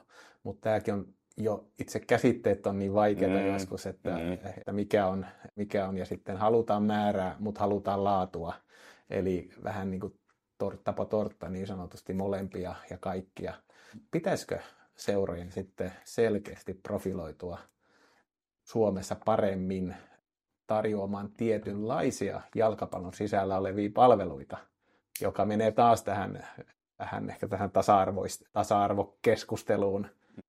Mutta mun mielestä näistä on hyvä keskustella, että ei pidä pelätä sitä, eikä pidä niin kuin jollakin arvolatauksella sitten olla pureutumatta johonkin, että okei, tämä ei olekaan kaikille mahdollinen. No ei ole. Elämä on välillä ei ole niin kuin aina ihan oikeudenmukainen. Mm, joo, tämä profiloitumiskeskustelukin on kyllä mielenkiintoinen, että mä väitän, että sitä jossain määrin tapahtuu jo nytten. Ja yleensä näissä niin profiloitumiskommenteissa on mun mielestä huvittavaa myös se, että musta tuntuu jotenkin hassulta, että jos mä nyt vaikka sanoisin, että, että siellä Turun suunnalla seurojen täytyisi profiloitua jotenkin eri tavalla, ja kun ne arjen tekijät, jotka tunnistaa sen, että no mitä ihmiset siellä alueella kaipaa, että hehän sen parhaiten tietää. Ja kyllä mä, jos mietin vaikka näitä omia, omia seuroja, mitä on saanut edistää, niin esimerkiksi Käpylän pallolla, niin tyttötoiminta esimerkiksi ei ole ollenkaan. Ja mä uskon, että yksi syy siihen on se, että siinä lähialueella on kuitenkin seuroja, joilla on aika vahvat perinteet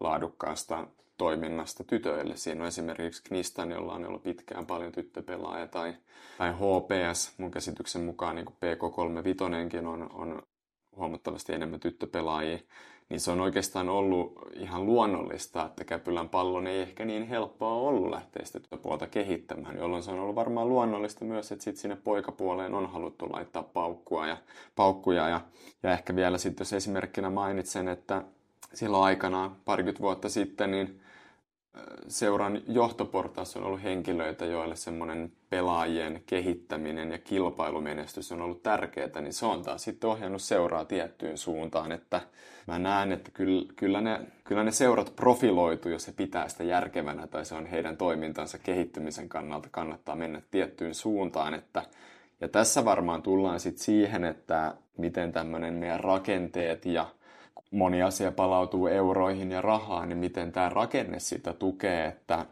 että esimerkiksi kuinka paljon meillä, meillä esimerkiksi niin kuin tukimuodot tai en mä nyt sano, että 12-vuotiailla täytyy mitään niin kuin siirtokorvauksia alkaa maksamaan, mutta onko seuroilla esimerkiksi kannustinta siihen, että he tekevät sen ikävaiheet 6-12 mahdollisimman hyvin ja sitten kun siirrytään isolle kentälle, niin pelaaja siirtyy Honkaan tai HJK tai mikä se seura sitten onkaan, että onko tavallaan jonkunlaista kannustinta siihen suuntaan. Sitä mä oon miettinyt paljon. Seuraa yhteistyötä tai niin. jopa tällaista, että onhan sitä rakennettu välillä, että mm. tämä polku jatkuu. Täällä Espoossa esimerkiksi on, on rakennettu tietysti tämä mm, Hongan edustusjoukkueen talousongelmat aiheutti siihen hieman, mutta siellä selkeästi oli tehty alueen, että tämä jatkaa tämän huippupelaajavaiheen ja tänne mm. niin kuin Suomen sarjatasoissa yli, ylemmäs.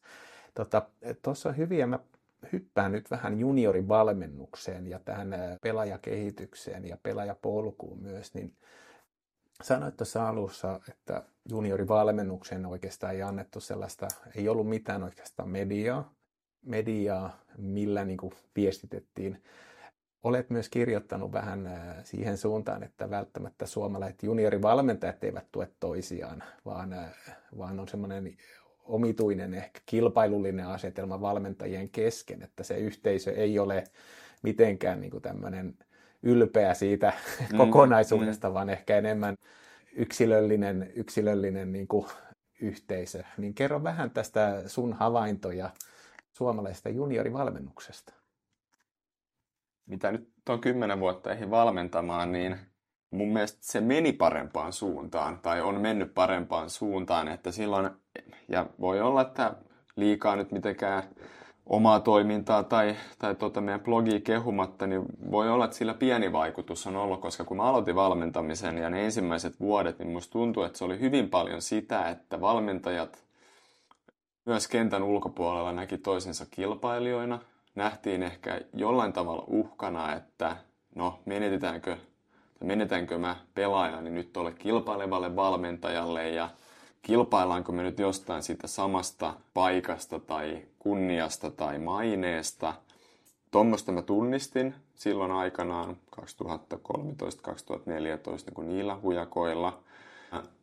Nykyään musta tuntuu, että se on mennyt siihen suuntaan, mikä on hyvä ilmiö, että, että siellä kentällä kyllä valmentajat haluaa menestyä ja haluaa, että oma joukkue pärjää ja ikään kuin mentaliteetti on se, että – että tolle, tolle tota, toisen coachin jengille ei hävitä, mutta sitten ja siihen, yksi, yksi syy, mikä siihen on vaikuttanut, täytyy se nostaa esille, niin mä uskon, että Sami Hyypi Akatemian rooli silloin aikanaan siinä, että joka toimi tämmöisenä liimana tai joka kokos valmentajat yhteen, valmentajat pysty siellä avautumaan toisilleen niistä haasteita. Siinä se innostajana, sparraajana toimi seuroihin nähden ulkopuolinen taho, jolla ei ole oikeastaan mitään sen vahvempaa sidettä yhteenkään seuraan. Niin varmaan se Sami Hyypi Akatemia silloin, no sehän tuli, jos mä oikein muistan, niin 2011-2012 siinä taitteessa ja varmaan sen vaikutuksen juurtuminen kesti jonkun aikaa, mutta mä näin, että sit varsinkin näissä isoimmissa kilpailuorientoituneissa seuroissa, niin ikään kuin ylimääräiset muurit murtua, että sitten valmentajat jako niitä havaintojaan, jako ehkä niitä haasteitaan, ymmärrä, ehkä olivat armollisempi itselleen, että niin. vaan, että aina menestyjä pärjää ja sitten ei uskallettu tuoda niitä mm. haasteita. Niin, ja ymmärrettiin se, että samantyyppisiä haasteita muillakin on. Ja korona-aikana mä mietin paljon sitä, että, että saattoko se toimia sit myös jonkunlaisena semmosena sitten tajuttiin varsinkin päätoimisten valmentajan keskuudessa, että samassa kusessa ollaan nyt kaikki, että siinä monessa seurassa kuitenkin lomautettiin valmentajia ja palkanmaksu keskeytyi ja varmaan sitten, no sitä mä tietysti harmittelen, että siinä varmaan urheiluihmisten se ääni ei kuulunut kovin voimakkaasti ja ei, ei ehkä siinä näkyy myös se, että semmoinen lobbaaminen tai julkisuuden hyödyntäminen ei ollut hyvää eikä laadukasta, jos miettii näitä rajoituksia, mutta mä taas koin sen niin päin, että siinä ehkä sitten myös semmoinen valmentajan jonkunlainen solidaarisuus saattoi lisääntyä, kun tajuttiin, että nyt tämä koko meidän ammattikunta on liemessä, kun palkka ei tuukkaan tilille. Niin mä näen, kyllä mä nyt, mun täytyy sanoa, että mä näen myönteisiä, myönteisiä signaaleja näiden monien eri tekijöiden yhteisvaikutuksesta, että ehkä välillä mä sitten kaipaisin sitä, että ettei niin kun ettei ihan liian läheisiksi ryhdytä, koska sitten siellä pitää olla myös jännitteitä ja pitää olla Kilpailua. Sitä, niin ja val, kyllä, kyllä tietyllä tavalla myös valmentajien täytyy kilpailla. Mm. jos mä mietin, että se kilpailu tietysti taas palataan tähän kilpailutermiin, niin mun mielestä sen pitää viime kädessä näkyä silleen, että pelaajat siellä sen valmentajan tuella kilpailee ja se on sitten sitä, että valmentaja osaa kanavoida se niin, että – että hän ei ole se, joka kilpailee eniten, mutta sitten kyllä mun mielestä valmentajien pitäisi oikealla tavalla kilpailla siitä, että kuka jonain päivänä pääsee vaikka U15-maajoukkueen päävalmentajaksi. Tämmöistä kilpailua, mikä sitten hyvässä tapauksessa puskee niitä kaikkia eteenpäin, että, että B-junno ja SM-sarjassa niin perhana, että mä haluan, että mun joukkue voittaa ja meidän joukkue pelaa parasta fudista, että tässä niin kuin myös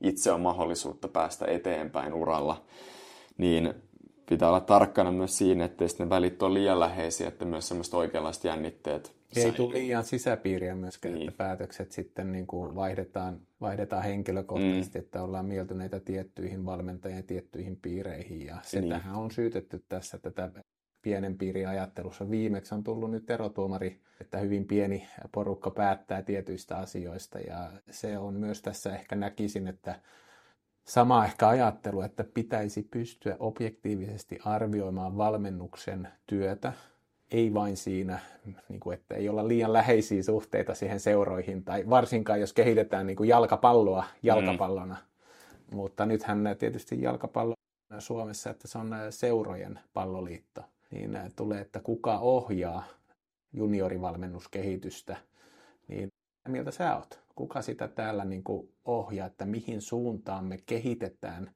ympäristöä ja valmennusta? Onko se paloliitto vai seurat vai, vai sekä että niin kuin harmonisessa kokonaisuudessa? Mm.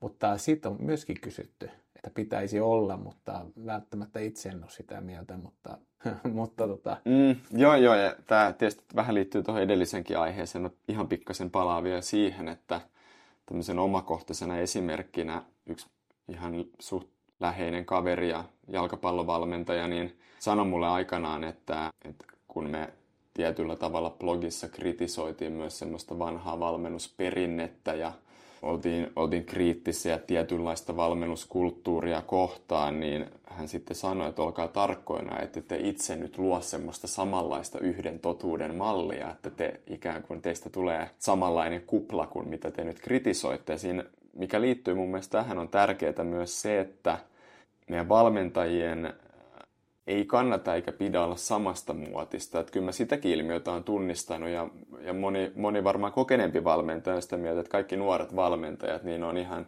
he, he puhuu samoista asioista, he valmennuksessa painottaa samoja asioita.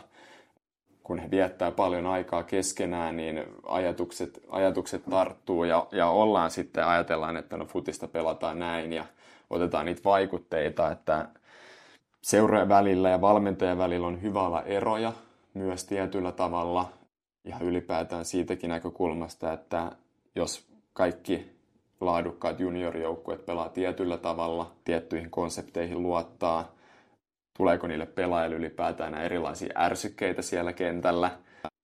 Myös semmoinen, varmaan jossain meitä isommissa jalkapallomaissa tämä syntyy luonnollisemmin, että pelaako Feyenoord eri tavalla kuin Ajax sen takia, että he on arvioinut, että tällä seuran filosofialla ja toimintakulttuurilla niin, ja pelaaja, pelaajien ehkä profiileilla, niin heidän kannattaa pelata tietyllä tavalla ja heidän ei kannata pelata niin kuin Ajax pelaa tai niin kuin PSV pelaa.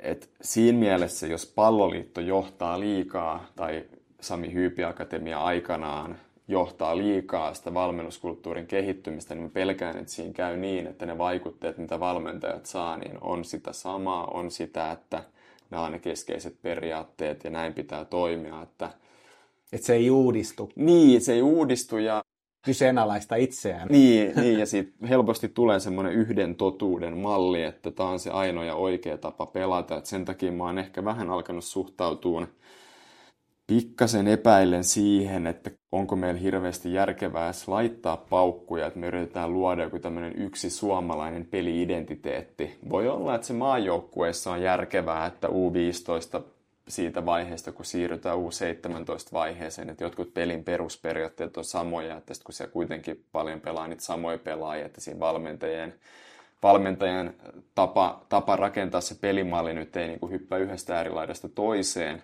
mutta sitten siinä on myös mun mielestä se vaara, että, että jos lähdetään rakentamaan tämmöistä suomalaista yhtä peliidentiteettiä, miten me halutaan, että joka ikinen joukko Suomessa pelaa, niin siinä ehkä sit seuroille ei tule semmoista tarvetta lähteä etsimään sitä tiettyä kilpailuetua tai tapa, erilaista tapaa, jolla me voitetaankin se naapuri seura.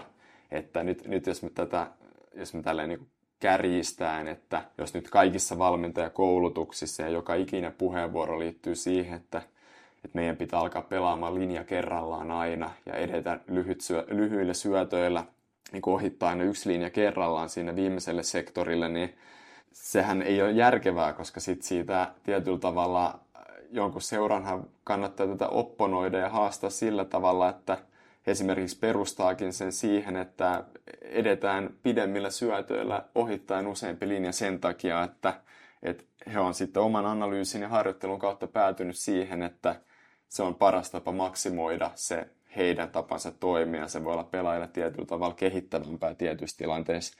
En tiedä, saanko me sanotettu tätä nyt oikein, mutta pitää olla aina voimalla vastavoima, jotta syntyy se tietynlainen... Synteesi. Niin, kyllä. Teesi, antiteesi, synteesi. Tämä tämä, tästä on keskusteltu monta kertaa nyt näistä, tästä, taas podcastista tästä peliidentiteetistä, ja sitä on, ei sitä ole kyllä tunnistettukaan, että suomalaisessa olisi futiksessa mitään selkeää peliidentiteettiä. On trendejä, universaaleja jalkapallon trendejä, mihin jalkapallo on menossa, ja ehkä niitä ollaan tuotu, tuotu tännekin, että pitää olla intensiteettiä enemmän koko kentällä – että vai, joskus itse sanonut vaikka pallon hallinnasta, että en nyt oikein osaa sanoa, että miten muuten treenata vaikka viisi kertaa viikossa, kun kontrolloimaan sitä peliä. Että miten mä niin kuin matalaa blokkia, en mä sitä nyt hirveästi mm. voi, niin kuin mun mielestä se ei ole pelaajakehityksen kannalta eihän se ole, että mennään matalaan blokkiin ja otetaan vastaan, kun toinen tulee niin kuin vyöryy jatkuvasti, niin ehkä tässä tavalla, että on tiettyjä lainalaisuuksia jalkapallossa, mitä meidän pitäisi tuoda. Miten me toteutetaan ja viedään niitä pelikohtaisesti on eri asia. Ja yhdestä pelistä ei voi vetää niin kuin taas sinne yleistystä koko suomalaisen futikset. Tähän on niin kuin, eihän tässä ole mitään järkeä, vaan siinä on nimenomaan, että siinä pelissä haetaan kuitenkin tulosta mutta sitten, mikä on tämä valmennusfilosofia, niin si- siinä mä ehkä vähän voisin opponoida sua, että mun mielestä pitäisi olla tiettyjä lainalaisuuksia, niin kuin pelin dynamiikan ja kehittymisen evoluution kautta tulevia niin kuin perusprinsiippejä, mm. peliajatuksia, peliideoita, mitä pitää viedä niin kuin meidän valmennukseen. Miten ne toteutuu, miten ne toteutetaan kentällä pelikohtaisesti on sitten tietysti vähän eri, koska se mm. vaihtelee vastusteista riippuen ja tilanteesta riippuen. Ja... Mm. Joo, ja hyväksyn tuon näkökulman totta kai. Mä ehkä sen verran sua Jouko haastan nyt, että saadaan tämmöistä keskustelua. Mulla on pari kysymystä tuohon liittyen, että ää, tietyllä tavalla mä oon sunkaan kyllä samaa mieltä tuosta, että tietyt lainalaisuudet siellä on hyvä olla, mutta oikeastaan eka kysymys, että miten sä näet, että kuka taho määrittää ne lainalaisuudet, mihin suuntaan tavallaan sen joukkueharjoittelun pitää mennä? Tuleeko ne sun mielestä palloliitosta esimerkiksi? No itse, itse on, niin kuin, en, en ole tämmöisen autoritäärisen, että joku henkilö tekee määritelmän ja sitten se yksi henkilö despottina siellä antaa, vaan mm. mun mielestä se pitäisi olla tutkimukseen, tutkimukseen perustuva pelianalyysi, pelin kehittymisen analyysi, että minkälainen peli on vuonna vaikka 2030 ja miten me viedään niin kuin kohti sitä suuntaa, että me ei olla aina viisi vuotta jäljessä. Mm, Eli tämä, tämä tavallaan, en, en usko tähän despottimalliin, vaan uskon tutkimukseen. Ja sitten ehkä tässä pitäisi olla kollektiivinen päätöksenteko siinä mielessä, että nämä vahvat seurat ja myöskin pienemmät seurat yhdessä näkee, että hei, tämä on ne kehitystrendit, mihin meidän pitää luoda. Ja sitten se niin kuin toimeenpano mm. laitetaan vähän, ei ole se jotenkin mun mielestä, mä en ole tämmöisen suuren johtajan ajatusten no. tonava. En ole mäkään, en ole mäkään. Sitten toinen, mikä, mikä mun mielestä voi olla haaste tuossa tietynlaisessa yhteisen identiteetin tai tiettyjen lainalaisuuden luomisessa, että miten se on huomioi seurojen erilaiset tavoitteet. Että jos mä, näin varmaan niin kuin vastaa todellisuutta, mutta voi olla niin kuin esimerkkejä, nyt case-esimerkkejä, että että oletetaan nyt vaikka, että HIK on, HIK on akatemioiden tavoite on se, että he haluavat tuottaa pelaajia oman seuran edustusjoukkueeseen, jossa sitten valmentaja pelifilosofia on ihan riippuen täysin mikä se päävalmentaja ajatustapa on. No sitten voi olla, että Käpylän pallolla aikana ollut yhteistyö HSVn kanssa ja seuran tavoite taas voi olla se, että me saadaan nuoria pelaajia maailmalle. Ja sitten voi olla kolmas seura, jonka tavoite voi olla taas joku ihan muu. Niin miten se, että sitten kuitenkin edellytetään, edellytetään tai vaadittaisiin, että on ne tietyt samat lainalaisuudet, miten se huomioi sen, että sitten voi olla ihan eri tavoitteet seuralle, mihin suuntaan niitä pelaajia halutaan viedä. Että voi olla, että HIK edustusjoukkueessa vaatimukset nuorta pelaajakohtaan on erilaiset kuin HSVn akatemiassa tai jossain muualla. Mä heitän sulle vastakysymyksen tässä, tässä tota, oikeastaan, että onko meillä selkeitä, meillä on kauniita ajatuksia, usein laitetaan vaikka pelaajakehityksestä. Ja jalkapallon juniorivalmentajatkin teki tämmöisen kunnia, kunniamaininnan sitten, jonka FC Inter niin kuin tämän nuorten pelaajien kehittämisenä, kehittäminen viime kaudella Veikkausliikassa voitti, niin, mutta meillä on kauniita, että kaikki haluaa kehittää. Mulla on tämmöisiä omakohtaisia, että kaikki haluaa kehittää pelaajia. Toinen on, että kaikki, kaikki valmentajat kokevat, niin kuin lähes kaikki, ei nyt varmaan, kokevat valmentamansa modernia futista – Eli niin kuin kaikki kokevat, että he valmentaa niin kuin modernia, nykyaikaista jalkapalloa. Ja silti me niin kuin keskustellaan, että me ollaan jäljessä 50 vuotta mm. ehkä tämmöistä kansainvälisistä trendeistä. Mutta tota, missä tämä ongelma, niin mä ehkä heittäisin sulle tämmöisen kysymyksen ja myöskin, myöskin seuroille sen kuulijoille, että onko meillä mittareita, selkeitä mittareita, mitä tämä tarkoittaa, niin kuin vaikka pelaajakehitys. Montako pitää tulla – mitä myydään ulkomaille kansainvälisiin. Mehän ollaan auttamatta jäljessä niin kuin kansainvälisessä pelaajamyynnissä Suomi. Islantia taidetaan hieman, hieman johtaa. Mutta niin tässä, että jäädäänkö me tässäkin keskusteluissa ylätasolle kauniisiin ajatuksiin, joka kaikki niin kuin nyökkää, että hei, tämä on hyvä idea. Mutta sitten se toimeenpano, aina itse on konsulttina ollut kymmenen vuotta yli ja pitkään, niin kuin, ja siinä oli, että execution tai implementation is a killer. Mm. Eli tämä, että toimeenpano on se, niin kuin, joka joko tappaa sen ajatuksen tai ei. Toimeenpannaanko me näitä ajatuksia vai reagoidaanko me sitten niin kuin ympäristön niin kuin paineeseen tai muutokseen, että okei, meillä on pelaajakehitys vaikka korkealla, korkealla niin kuin, mutta jos ei tulos tuukkaa, vaikka nyt edustusjoukkueen tällä kaudella, mm, mm. niin laitaanko Okei, siinä se oli. joo, joo, joo, Eli mä... tavallaan mä heitän tähän sulle vastakysymyksen, että missä me niinku sitten, koska me niinku nähdään, että meillä on tavoitteita, halutaan kehittää pelaajia, mutta missä se menee sitten niinku ongelma, niin mä itse koen, että se on yksi on, että toimeenpano ei ole riittävän johdonmukainen, vaan se voi olla liian paljon henkilösidonnainen. Ja sitten se voi olla liian löyhä, eh, se on kaunis ajatus, mutta se jää ajatustasolle, jolloin sitä ei viedä konkreettisesti käytäntö, joka vaatii esimerkiksi kilpailullisuuden korostamista mm. tietyissä niin kuin ikävaiheissa. Ota vaikka 15-19-vuotiaat.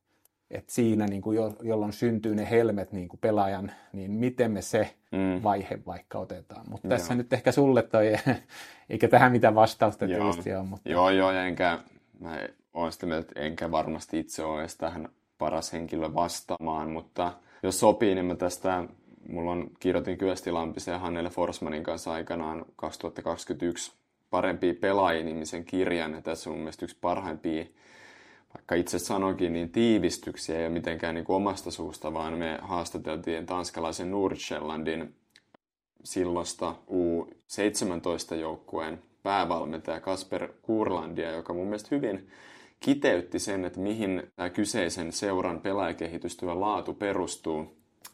Varmaan moni kuulija tietää kyseisen seuran, mutta siis Tanskan Superliiga pääsarjajoukkue, joka on tullut tunnetuksi siitä, että heillä on pitkään ollut jo yksi keskiältään nuorempi joukkue Euroopassa ja he tekevät aika voimakasta yhteistyötä Afrikassa. Mutta tämä Kasper hyvin sanoi, että ensimmäinen tekijä on se, että kaikki ne seuran ihmiset, valmentajat, johtajat, puheenjohtaja, niin joukkueiden taustatiimit, niin heillä on niin se yhteinen sama tavoite, että halutaan niitä nuoria pelaajia kehittää ja viedä eteenpäin siitä omasta seurasta.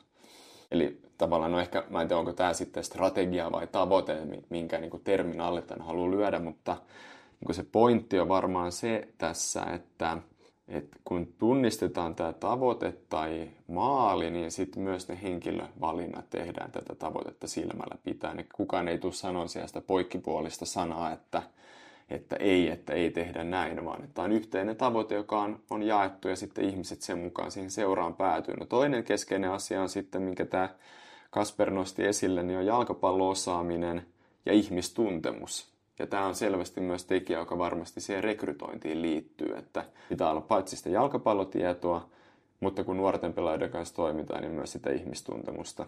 Ja sitten ehkä se kuitenkin kolmas, mun mielestä tietyllä tavalla tärkeä, mikä ehkä Suomi Futiksessa on loistanut poissaolollaan, niin on sitten seurassa toimivien valmentajien pysyvyys ja pitkäjänteisyys, joka synnyttää sitten jatkuvuutta – Että kyllä meillä varmaan moni ihminen tunnistaa, että seurojen tekijät vaihtuu paljon, edustusjoukkueen ja reservijoukkueen päävalmentajat vaihtuu usein, hiljasta tietoa katoaa, hyvät käytännöt usein katoaa henkilön mukana, niin se, että kun ne ihmiset on riittäneet, tietyn prosessin kautta valitut ihmiset on riittävän pitkään pysynyt siellä, heille on luotu niitä kehittäviä ärsykkeitä, työhyvinvointi on hyvä, viihtyvyys on hyvä, niin sitten tämä pysyvyys synnyttää sitä tietotaitoa, että me tiedetään monen vuoden perusteella, että no mitä se vaatii, että se 15-vuotias pelaaja pystyy kolmen vuoden päästä pelaamaan siellä pääsarjassa – että se hiljainen tieto on kasaantunut sinne, että riittävän monen case-esimerkin ja pelaajan kautta tiedetään, että mitä, se, mitä sinne niin kuin tiettyyn pisteeseen pääseminen vaatii. Ja tämä oli, mistä hoikovalmennuspäällikkö Erkki Valla puhui paljon, että, että esimerkiksi Oliver Antmanin kohdalla, niin en usko, että Suomessa oli välttämättä sitä tietoa, että kun on tämän tyyppinen myöhään kypsynyt, mutta tietyt ominaisuudet omaava pelaaja, niin mitä hänen kanssa täytyy nyt kolme vuotta tehdä, jotta hän pystyisi pelaamaan hoiko edustusjoukkueessa. Et Erkki Valla sanoi aika suoraan, että ei, ei vaan hoikossa ollut sitä hiljasta tietoa, tai se ei ole ainakaan niin hyvä, mitä se oli sitten Nordjyllandissa, missä Antman sitten parin vuoden akatemia putken jälkeen niin debytoi pääsarjassa, niin mun mielestä ei välttämättä vastaa suoraan sun kysymykseen, mutta mun mielestä nämä kolme tekijää on aika aika hyvin kuvaa sitä, että mistä sitten se hyvä pelaajakehitystyö syntyy siellä ikään kuin kun kolkutellaan niitä edustusjoukkueen portteja, niin väitän, että no, joku Ilves voi olla ehkä tätä, tai ainakin joskus on ollut ehkä lähimpänä tätä mm-hmm. silloin kolme-neljä vuotta sitten, kun Jarkko Vissa oli ollut pitkään ja muut avainhenkilöt oli ollut pitkään, mutta mä väitän, että HJKkaan ei näitä kaikkia kolmea kohtaa täytä ja ei mikään muukaan seura, niin mun mielestä tässä on aika niin kuin hyvä tämmöinen ylätason ohjenuora. Tuossa, on, tuossa oli todella hyviä kohti. Yksi ehkä tämä taas kysymys, että mikä mulla avasi silmiä oli FC Porton toimintamalli, missä tämä pelaajakehitysprosessin omistaja sanoi, että heillä on kaksi henkilöä, joka pääsee pelaajadataan käsiksi, hän ja hänen assistentti. Ja he keräävät siellä kaikki, kaikki tiedot Portugalista. Heillä oli monta etäpistettä, oliko se 13 etäpistettä ja kaksi ulkomailla. Ja sanoi, että jos joku on mennyt täältä niin kuin huipulle ilman, että se on heidän tietopankissa merkattu tai nimi ei ole siellä, niin sitten niin kuin huono, huonosti on hoidettu homma. Olen kysynyt tätä usein, että kun pelaaja tulee kuusivuotiaana ja lähtee vaikka 13-vuotiaana seurasta, mitä pelaajasta on jäänyt seuraan jäljelle? Onko se vain hiljasta tietoa? Ja kukaan mm. ei oikein sano, että onko meillä hallintaa muuta kuin valmentajien päässä tai jonkun näkemyksiä, mm. joka mun mielestä se näkemys ei ole sama kuin fakta – niin miten me hallitaan sitten, miten me tiedetään, että se laadullisesti, miten me seurataan, että Oliver on nyt myöhään kehittynyt, hän on täällä ja noin. Ja mä näen paljon meillä dataa, mitkä on aika perusdataa, mikä tulee palloliiton järjestelmistä. Hän on vaihtanut seuraa siitä tänne. Mutta mitä siellä niin kuin tapahtuu, että miten me niitä laadullisia, laadullisia tekijöitä ja motivaatiotekijöitä ja muita tekijöitä sitten niin kuin nähdään. Hmm. Että tämä tavallaan niin kuin, ehkä tämän prosessin kyllä mun mielestä on seuran vastuulla oleva asia. Että ei pall- palloliitolla on tietysti heidän omassa maajoukkueen niin kuin ja Huhkaaja ja Helmari polulla olevi henkilöiden, ja sekin on tärkeä. Mm. Mutta seuroillehan tämä on tulevaisuudessa se kultakaivos kuitenkin, että he myyvät pelaajia ja kehittävät pelaajia, jotta myöskin niin kuin, mutta tämä on niin kuin kysymys, mitä mä oon itse tietysti paljon datan kanssa teen työ, työksenikin ja tätä kysynyt. Ja, ja se vaatii pitkäjänteisyyttä, visioa, mutta en, en tiedä yhtään, joka tähän sanoisi, että otetaan vaikka joku pelaaja nimeltä, niin mitä hänellä on jäänyt sitä hiljasta tietoa aidosti sinne niin kuin järjestelmiin? Men. Mulla tuohon on hirveästi lisättävää, että ihan itsekin kun valmentajana on toiminut ja seura hallituksessa, niin ei voi muuta kuin peiliin katsoa, että ei, ei, ei selvästikään riittävästi. Ja, ja mielestä ilman, että edes mitään yhtäkään Excel-taulukkoa lähdetään täyttämään tai mitään tietoja sinänsä niin kuin systemaattisesti keräämään, niin mun mielestä sekin on tärkeää tunnistaa tai huomioida, että kuinka monessa seurassa ylipäätään, kun siihen seuraan tulee uusi pelaaja 13-vuotiaana, 14-vuotiaana, niin kuinka moni valmentaja esimerkiksi keskustelee pelaajan ja hänen perheensä kanssa, että millainen se pelaajan harjoitteluhistoria on tai lajitausta on, tai puhumattakaan siitä, että kysytään pelaajan entiseltä valmentajalta, että no, miten tämä pelaaja on kahden vuoden aikana kehittynyt, missä, missä sun näkemyksen mukaan on ne puutteet, miten tämmöinen loukkaantumishistoria tai muu, että Tämä on iso, iso kokonaisuus ja on kyllä samaa mieltä sun kanssa täysin siitä, että ei, eihän tota tapahdu. Ehkä sitä mä näen kuitenkin, että nyt kun on päätoimisten määrä on lisääntynyt, tietynlainen seurajohtoisuus tai seuravetosuus on ehkä vähän kehittynyt. Palloliitolla on datainsinöörejä, niin pienin askeleen toivottavasti, mutta ihan ei. Tietysti... Oot, oot yti, aivan ytimessä. Siis ja kyllä. tässä tietysti voidaan mennä, että Sami Hypi Akatemiassa oli, oli tätä tietoa se pyrki tieteelliseen, vähän niin kuin eh, mm. pitkäjänteiseen.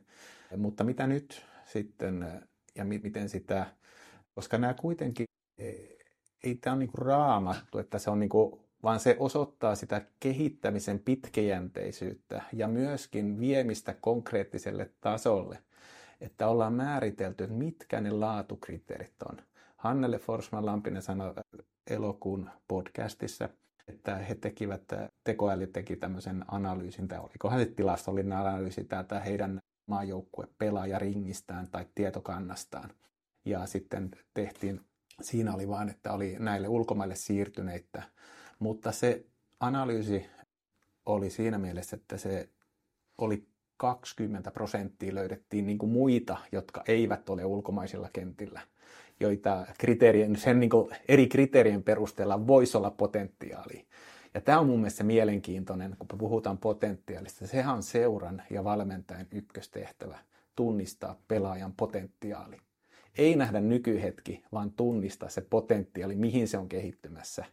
Ja sitten kehittää sitä, ei ainakaan estää, mutta kehittää sitä. Ja tämä on niin se ehkä mitä itse korostanut näissä. Ja kun, mutta tota, itse, ehkä mun viesti konkreettinen vaan, että mun suurin ehkä oma kokemus on, että monessa se jää tacit knowledgeen, niin sanottuun hiljaiseen tietoon. Ja se hiljainen tieto on tietyillä ihmisillä, mutta kun ihminen vaihtaa seuraa, niin ei se vaihdakaan seuralle ei jää sitä hiljaista tietoa, niin kuin sanoit, että sä oot ihan ytimessä omasta mielestä tämä pysyvyys ja näin. Mm-hmm. Mutta niin tapahtuu huipputasolla ajaksissa mitä tapahtui, kun Overmars niin lähti, niin sanottiin, että hän on kymmenen vuotta pitänyt kaiken oman päänsä sisällä. Hänen kännykässä oli kaikki tiedot. Eli ei ne niin kuin ole ruoho vihreämpää välttämättä, mitä me kataa, koska meillähän kerrotaan, mitä mennään vierailulla, vain parhaat palat. Oh, mm. Best practices. Kyllä, kyllä. Ei yleensä ne worst practices.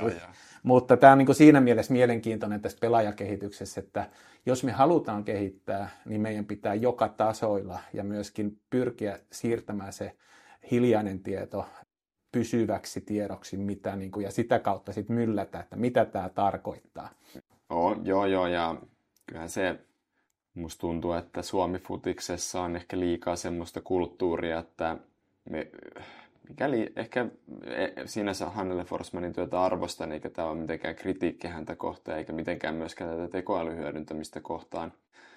Mutta ehkä myös mä näen sen, että niin kuin ehkä tietynlainen tarve Suomi-futiksessa löytää nyt se suuri salaisuus, mitä mikään muu maa ei ole löytänyt, mikä sitten nostaa tämän meidän futiksen uudelle tasolle. Että, Hopea luoti. Niin, niin ky- kyllä, kyllä. Ja vähän se, että ky- väitän, että karu fakta on kuitenkin vaan se, että kyllä, kyllä ne muut maat ihan näitä samoja asioita miettii sillä erotuksella, että valtaosalla on enemmän rahaa, enemmän tekijöitä, pidemmät perinteet.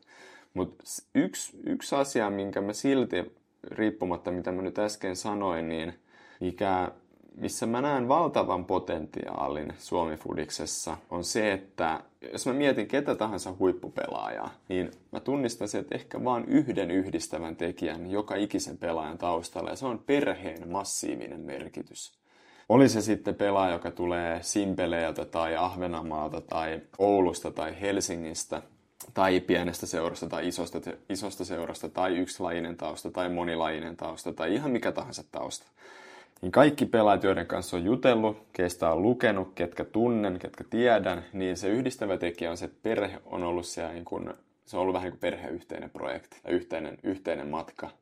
Niin sitä mä oon nyt paljon miettinyt, että, että oli se seura, oli valmentaja kuinka hyvä ja oli treenit kuinka hyvin mietitty ja kuinka hyvin tahansa keinoäly tekee ja suodattaa eri, eri muuttujat ja muuta, oli maajoukkuetoiminta kuinka laadukas tahansa, niin jotenkin mä näkisin, eikä mulla ehkä pitäisi vähän miettiä vielä tarkemmin ja keskustella ihmisten kanssa, mutta kyllä meidän pitäisi laittaa tosi tosi paljon paukkuja sinne, että miten me semmoista perheen jalkapallokulttuuria ja urheilijaksi kasvamisen kulttuuria tuettaisiin. Se voi alkaa sieltä, että seurailla on sitä perhefutista, missä ne lapset ja aikuiset yhdessä liikkuu ja vanhemmille jo vähän kerrotaan, että mitä te voitte sen perheen kanssa yhdessä tehdä ja mitkä jutut on lapselle kivoja, tämmöisiä perusliikuntasuorituksia ja sitten mitä vanhemmaksi tullaan, niin sitten siihen voi tulla entistä enemmän niitä, että sparrataan niitä vanhempia, pidetään niitä tietoiskuja, kerrotaan niille mikä olennaista, autetaan niitä tukea niissä vastoinkäymisissä. Niin, ja joissain perheissä tämmöiselle tuelle ei ole ehkä tarvetta, heillä on jo entuudestaan, voi olla, että on pelaajataustaa tai on muuten sisällä jalkapallossa, mutta jotenkin, ja mä oon aika varma, että noissa, mitä tietää noiden isojen akatemioiden toiminta Euroopassa, niin Okei, okay, jotkut niistä on havahtunut tähän. Et siinä mielessä me ei heitä niin kuin, ei voida yllättää tässä, mutta kyllä mä sitten taas tiedän, että monessa, monessa akatemiassa se on edelleen se kulttuuri sitä, että no mitä kauempana ne perheet on, niin sen parempi, että älkää tulko meidän tontille.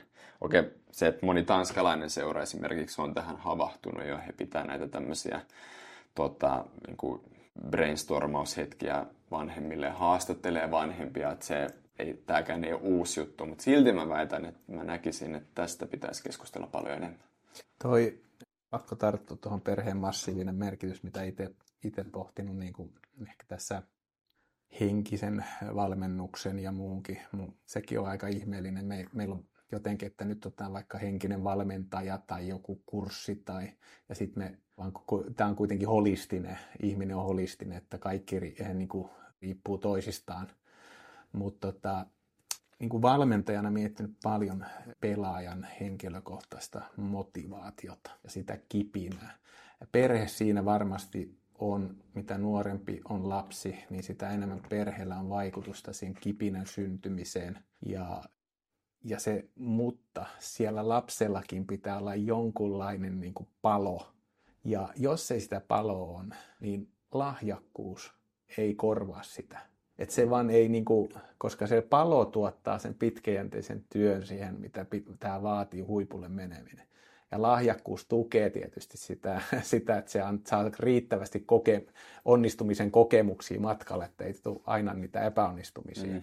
Mutta tämä tavallaan, että tähän, ja tuossa ehkä täysin komppaan sua, että me etsitään hopealuoteja, oikopolkuja. Myönnetään, että me ollaan perässä hieman huippumaita, niin sitten me halutaan oikopolku. Olko se ekonometodi tai joku metodi. Yleensä se on just tämmöinen metodi, niin kuin, että otetaan joku, tai sitten otetaan vaikka espanjalainen filosofia mm. tai ja sitten huomata, että okei, no viisi vuotta meni, niin me ollaan edelleen jäljessä. Ja tota, sitten toiset tulee, että hei, ei tämä onnistunut. Ja sitten heitään romukoppaan. Sekin on osaaminen, mikä syntyi siinä matkalla.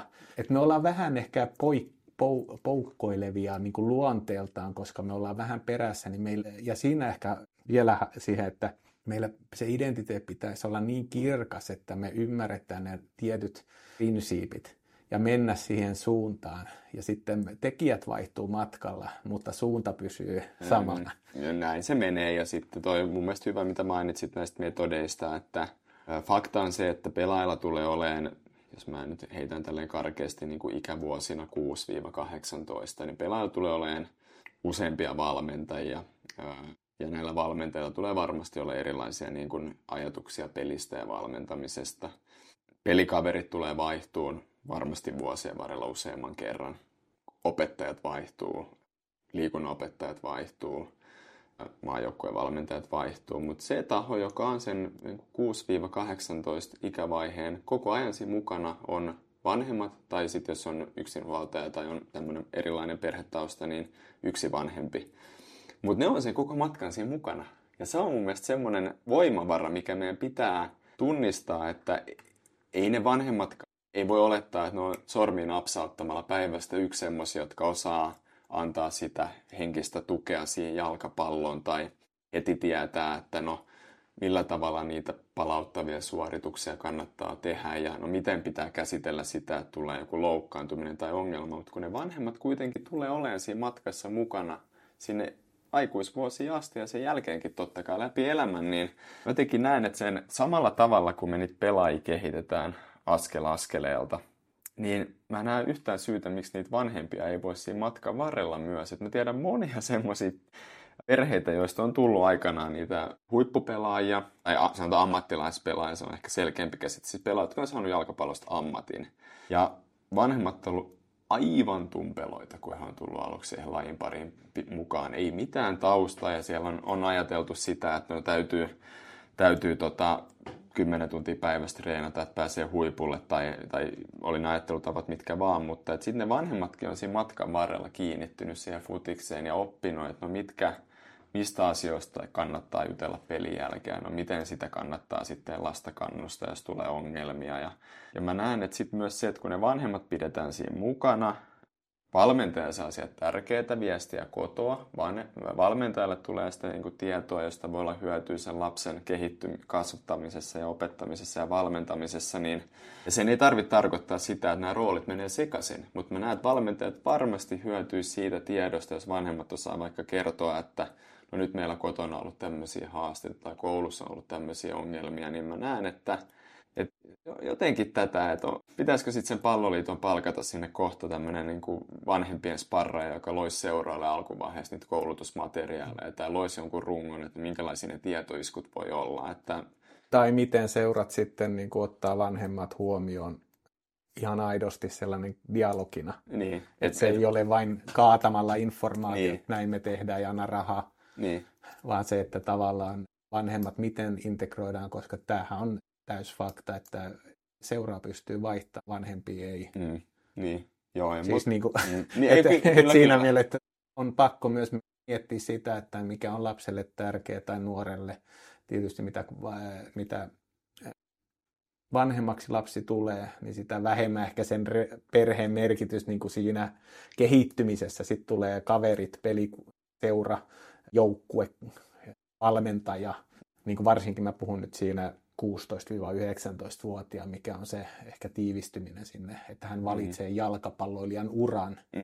Mutta äh, tässä ollaan paljon keskusteltu kulttuurista, valmennuksesta ja joitakin ehdotuksia tulee, tullutkin ja tämä perheen sitouttaminen tavallaan siinä mielessä on tärkeä, että miten seurat pystyy tai miten palloliitto, onko se henkilövastuulle, meillä on aina tämmöinen ehkä ratkaisu, tämmöinen mm-hmm. organisatorinen ratkaisu, mm-hmm itse näen, että pitäisi tunnistaa, että mikä on ensin se kriittinen mm-hmm. menestystekijä. Ja sä nostit esille hyvin, että perhe on huippupelaajan kriittinen menestystekijä niin kuin siellä taustalla. Että kaikilla huipulle niin kuin lähes se perhe on ollut tukena. Sitten alkaa pur- purkamaan, että miten tätä voidaan tukea niin, ettei mennä niin kuin perheen roolia mm-hmm. ottamaan. Mm-hmm. Eli annetaan niille, että hei, että tämä arjen ruokavaliot ja mm-hmm. muut, että tämä on erittäin erittäin tärkeä, mutta lopuksi tässä niin aletaan ole jo yliajalla, niin kuin jatkoajalla tai jatkoottelussa, niin kirjailija, jalkapallokirjailija, kerro vähän siitä. Joo, sattuman kautta niin kuin moni asia futiksessa tein blogitekstiä Kyöstilampisesta 2019 Toki Kyöstin tiesin jo entuudestaan, mutta tein blogitekstinä. Kyösti sitten oli lukenut tekstejä, oli tyytyväinen siihen tekstiin, minkä hänestä tein, niin heitti ilmoille, että hänellä on Hannele Forsmanin kanssa tämmöinen kirjaprojekti. Heillä on kustannussopimus tehty ja kustantaja on tiedossa, mutta kaipaisi siihen osaavaa kolmatta kirjoittajaa vielä. Eli ihan täysin sattumalta Kyösti sitten ehdotti, että kiinnostaisiko tulla mukaan ja innostui mahdollisuudesta ja tehtiin sitten tämä parempi pelaajikirja 21 vuonna ja varmaan Kyösti ja Hannele siinä ajatteli, että toisin sitä niin kuin käytännön tatsia sieltä ruohonjuuritasolta ja tehtiin kuitenkin paljon haastatteluja, niin sitten valmentajia tiesin ja tunsin ja tiesin vähän, ketä kannattaa haastatella, niin ihan sitä kautta. Ja, ja sitten tietysti toi blogi, mitä olin kirjoittanut, on niin ollut semmoinen tietynlainen kirjoittamisen oppikoulu, että kyllä siinä niin kuin viiden vuoden aikana sai, sai tosi kovan rutiinin, että kirjoittamaan oppii kirjoittamalla niin kuin monta muutakin asia elämässä oppii, kun tekee sitä. Ja sitten no toinen, toinen hauska sattuma oli se, että kun olin tänne Futis valmentajayhdistyksen puheenjohtaja, niin Martti Kuusela, valmentajalegenda, oli jostain löytänyt mun yhteystiedot ja hänellä oli sitten tämmöisiä niin vanhoja valmennusoppaita, mitä hän sitten kysyi, että no voisinko mä yhdistyksen puheenjohtajana sitten jakaa tuntemallini valmentajille ja joillekin sitten jaoin niitä. Ja Martin kanssa tapasin pari kertaa ja sitten mitä enemmän siinä juteltiin, niin sitten mulla koko ajan niin kuin päässä, päässä tavallaan niin kuin raksutti, että, että meillä on tämmöinen valmentaja tämmöisellä CVllä, jolla on vieläkin erittäin kirkkaita ajatuksia, että, että minkä takia näitä ajatuksia jaettaisiin laajemmallekin piirille, että kun on mies, joka on valmentanut kuitenkin kuudessa eri maassa ja menestynyt siellä ja sitten Marttia sai ylipuhua aika kauan ja hän oli selvästi vähän siinä, että ei, ei nyt, ei nyt tota, ei näitä kukaan halua lukea eikä, eikä hän enää halua avata mitään muistoja, mutta sitten siinä kun juteltiin ja kerroin, että minkälainen mahdollisuus tämä voisi olla ja että ihan varmasti ihmisiä kiinnostaa, niin Martti sitten, Martti sitten suostui siihen ja, ja jatkettiin saman kustantajan kanssa, niin voisi sanoa, että nämä niin kuin jokaisessa kirjassa on ollut se, että on tutustunut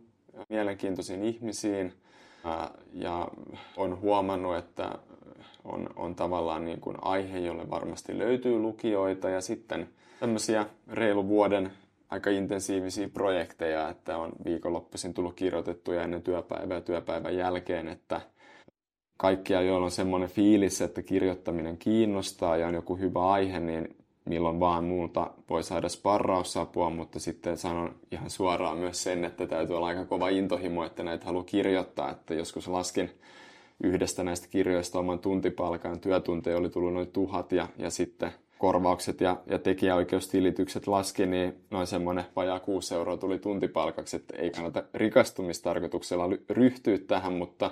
No melkein kuin oma, oma toimi, tai niin kuin sivutoimiseen valmentajan palkka. Kyllä, että kyllä se niin kuin hyviä istumalihaksia, kärsivällisyyttä, pitkäjänteisyyttä, tiukkoja rutiineja vaatii, mutta kyllä on huomannut, että kyllä se kirjoittaminen on semmoisia omia ajatuksia myös jäsentänyt. Ja, ja, on, on, ja intohimokin on varmaan. On, on intohimo ja on, on tota, yksi syy, minkä takia edelleen blogia kirjoitan, on se, että se on mulle myös semmoista, totta kai haluan pitää hyviä aiheita esille ja haastatella ihmisiä, mutta se on myös mulle harjoitusta koko ajan, että aina kun teen blogitekstin, niin mä uskon, että se kirjoittaminen kehit... sentää sitä. Niin, ja parantaa sanavarastoa ja parantaa tämmöistä niin kuin tekstin rytmittämistä ja juonen kuljettamista ja muuta, niin jokaiselle valmentajalle kyllä antaisin semmoisen pienen vinkin, että vaikka nyt ei kirjaa kirjoittaisi tai ei edes mitään blogitekstejä, niin välillä on fiksua jäsentä ajatuksia paperille, koska yleensä sillä tavalla sit niitä saattaa miettiä vähän eri tulokulmasta ja usein sitten kun kirjoittaa asioita, niin saattaa tajuta myös, että no mitkä on niitä olennaisia asioita ja hyvää reflektiota myös, että joku päiväkirjan kirjoittaminen vaikka pari viikkoa, niin voi olla ihan hyödyllistä. Onko sulla mehukas tarina tähän, mikä on näissä kirjoissa jo dokumentoitu, tämmöinen, mikä kuvastaa? Mulle tuli itselle hyvä tästä Martti Kuuselan, kun oli JJVn juniorivalmennuspäivällä, haastattelit häntä ja tuli vaan hänen Martin voisiko sanoa tämä innostuminen tähän ja näytti fyysisestikin, miten joku harjoitus tehdään. Mm-hmm. Ja ja, tota, ja tuli siinä, että mikä oli esimerkiksi potkutekniikasta hänen niin kuin, juttu, että lapsi, kun on parempi potkutekniikka, se nauttii jalkapallosta enemmän ja se, se nautinnon kautta sitten se haluaa kehittyä. Ja se oli semmoinen ihan pikkuinen, mm. ihan hauska, että opettele ensin, niin kuin, tai potkin vaan niin paljon, että opit sen, niin sitten se nautinto on suurempi. Mm. Onko sulla jotain muuta tämmöisiä hyviä, hyviä tarinoita meille jakaa? No kyllä mä sen, sen voisin sanoa pätee sekä Marttiin että sitten Perparin hetemaihin, josta nyt ilmestyy parin kuukauden päästä kirjaa, että mikä liittyy itse asiassa tähän jalkapallokulttuuriin, jota on hyvä, hyvä ehkä vetää yhteen, niin kun, kun on haastatellut myös näiden molempien päähenkilöiden valmentajakollegoita, pelaajakollegoita, ihmisiä heidän matkan varrelta, niin mä oon, huom- mä oon huomannut, että vaikka Martin kohdalla pelaaja, jota hän on valmentanut 30 vuotta sitten, tai Perpan kohdalla pelaajakaveri, jonka kanssa hän pelasi viimeksi 10 vuotta sitten yhdessä, niin se semmoinen arvostus, mikä näitä molempia henkilöitä kohtaan niin kuin joka ikiseltä haastateltavalta on tullut ja välittynyt, on myös se, että, ja mä väitän, että suurin osa suomalaisista ei esimerkiksi ymmärräkään, miten arvostettu Martti Kuusela on ollut vaikka Unkarissa, mikä palautuu sitten siihen jalkapallokulttuuriin ja perinteisiin, että se, se semmoinen lämmin henkisyys, millä jokainen haastateltava näitä tekijöitä muistaa, niin se on ihan nytkin meidän tulla kylmät väreet, että on semmoista kunnioitusta, arvostusta menneiden aikojen tekijöitä kohtaan tai historiaa kohtaan, niin kyllä mä sitä Suomessakin kaipaisin enemmän, että tuntuu, että tämmöiset tärkeät henkilöt vuosien takaa niin helposti unohdetaan ja ei ehkä osata sitten heidän niin kuin tekoja tai vaikutusta tai perintöä analysoida, niin tämä on ollut yksi iso, isoimpia tämmöisiä niin teemoja, mikä on jäänyt mieleen, että semmoinen arvostus, mikä välittyy sieltä niin kuin vuosien takaa tähän päivään, niin se on tehnyt kyllä itse ison vaikutuksen, että, että tota, se on ehkä parempi mittari usein se, mitä ihmiset arvostaa niin kuin vuosien myöhemminkin kuin välttämättä se, että no montako titteliä tai mestaruutta tai voittoa vuosien varrella on tullut, niin se on ehkä semmoinen, mikä vähän yllätti itteeni, mutta teki myös valtavan vaikutuksen. Ja viimeinen kysymys. Mitä muita, se on Perpalta tulossa kirja, mutta mitä muita projekteja mielessä? No nyt täytyy sanoa, että on vähän pitkästä aikaa tilanne, että ei ole sitä seuraavaa kirjaa siellä tulossa. Että paljon on ajatuksia ja, ja ideoita ja, ja mitä pitää ehkä kustantajalle heittää, mutta nyt täytyy sanoa, että on siitä ihan mielenkiintoinen tilanne, että nyt on vähän joka suuntaan niin verkot, verkot vähän vesillä ja on aikaa miettiä, että mitä, mitä sitä seuraavaksi sitten tulee, mutta tota, ei ole ainakaan nyt mitään semmoista, minkä ääneen voi sanoa, että eikä ole nyt konkreettisesti mitään, mutta paljon ajatuksia on ja aiheet on mielessä, mistä haluaisin kirjoittaa, mutta, mutta tota, ehkä niistä sitten jossain vaiheessa voi enemmän kertoa. Eli ehdotuksia voi... Ehdotuksia otetaan vastaan ja, ja ihan no, aika monen kirjan on tehnyt joku kollegan kanssa tai toisen kirjoittajan kanssa, niin jos jollain on kiinnostusta siitä, että kimpassa haluaa jotain tehdä muuta, niin aina on, aina on avoin ja, ja mielellään sitten, jos mullakin joku aihe mielessä ja joku kirjoittaja voi sopia, niin on aina kyllä niin kuin mielellään teen yhteistyötä. Kiitoksia, kiitoksia tästä keskustelusta. Mentiin jatkootteluun ja päästiin, päästiin finaaliinkin tähän ja ää, yritettiin tänäänkin pintaa syvemmälle hieman, että niitä käsitteitä käsitellään ja se on tämän podcastinkin tavoite, että mennä hieman pintaa syvemmälle. Kiitos. Kiitos.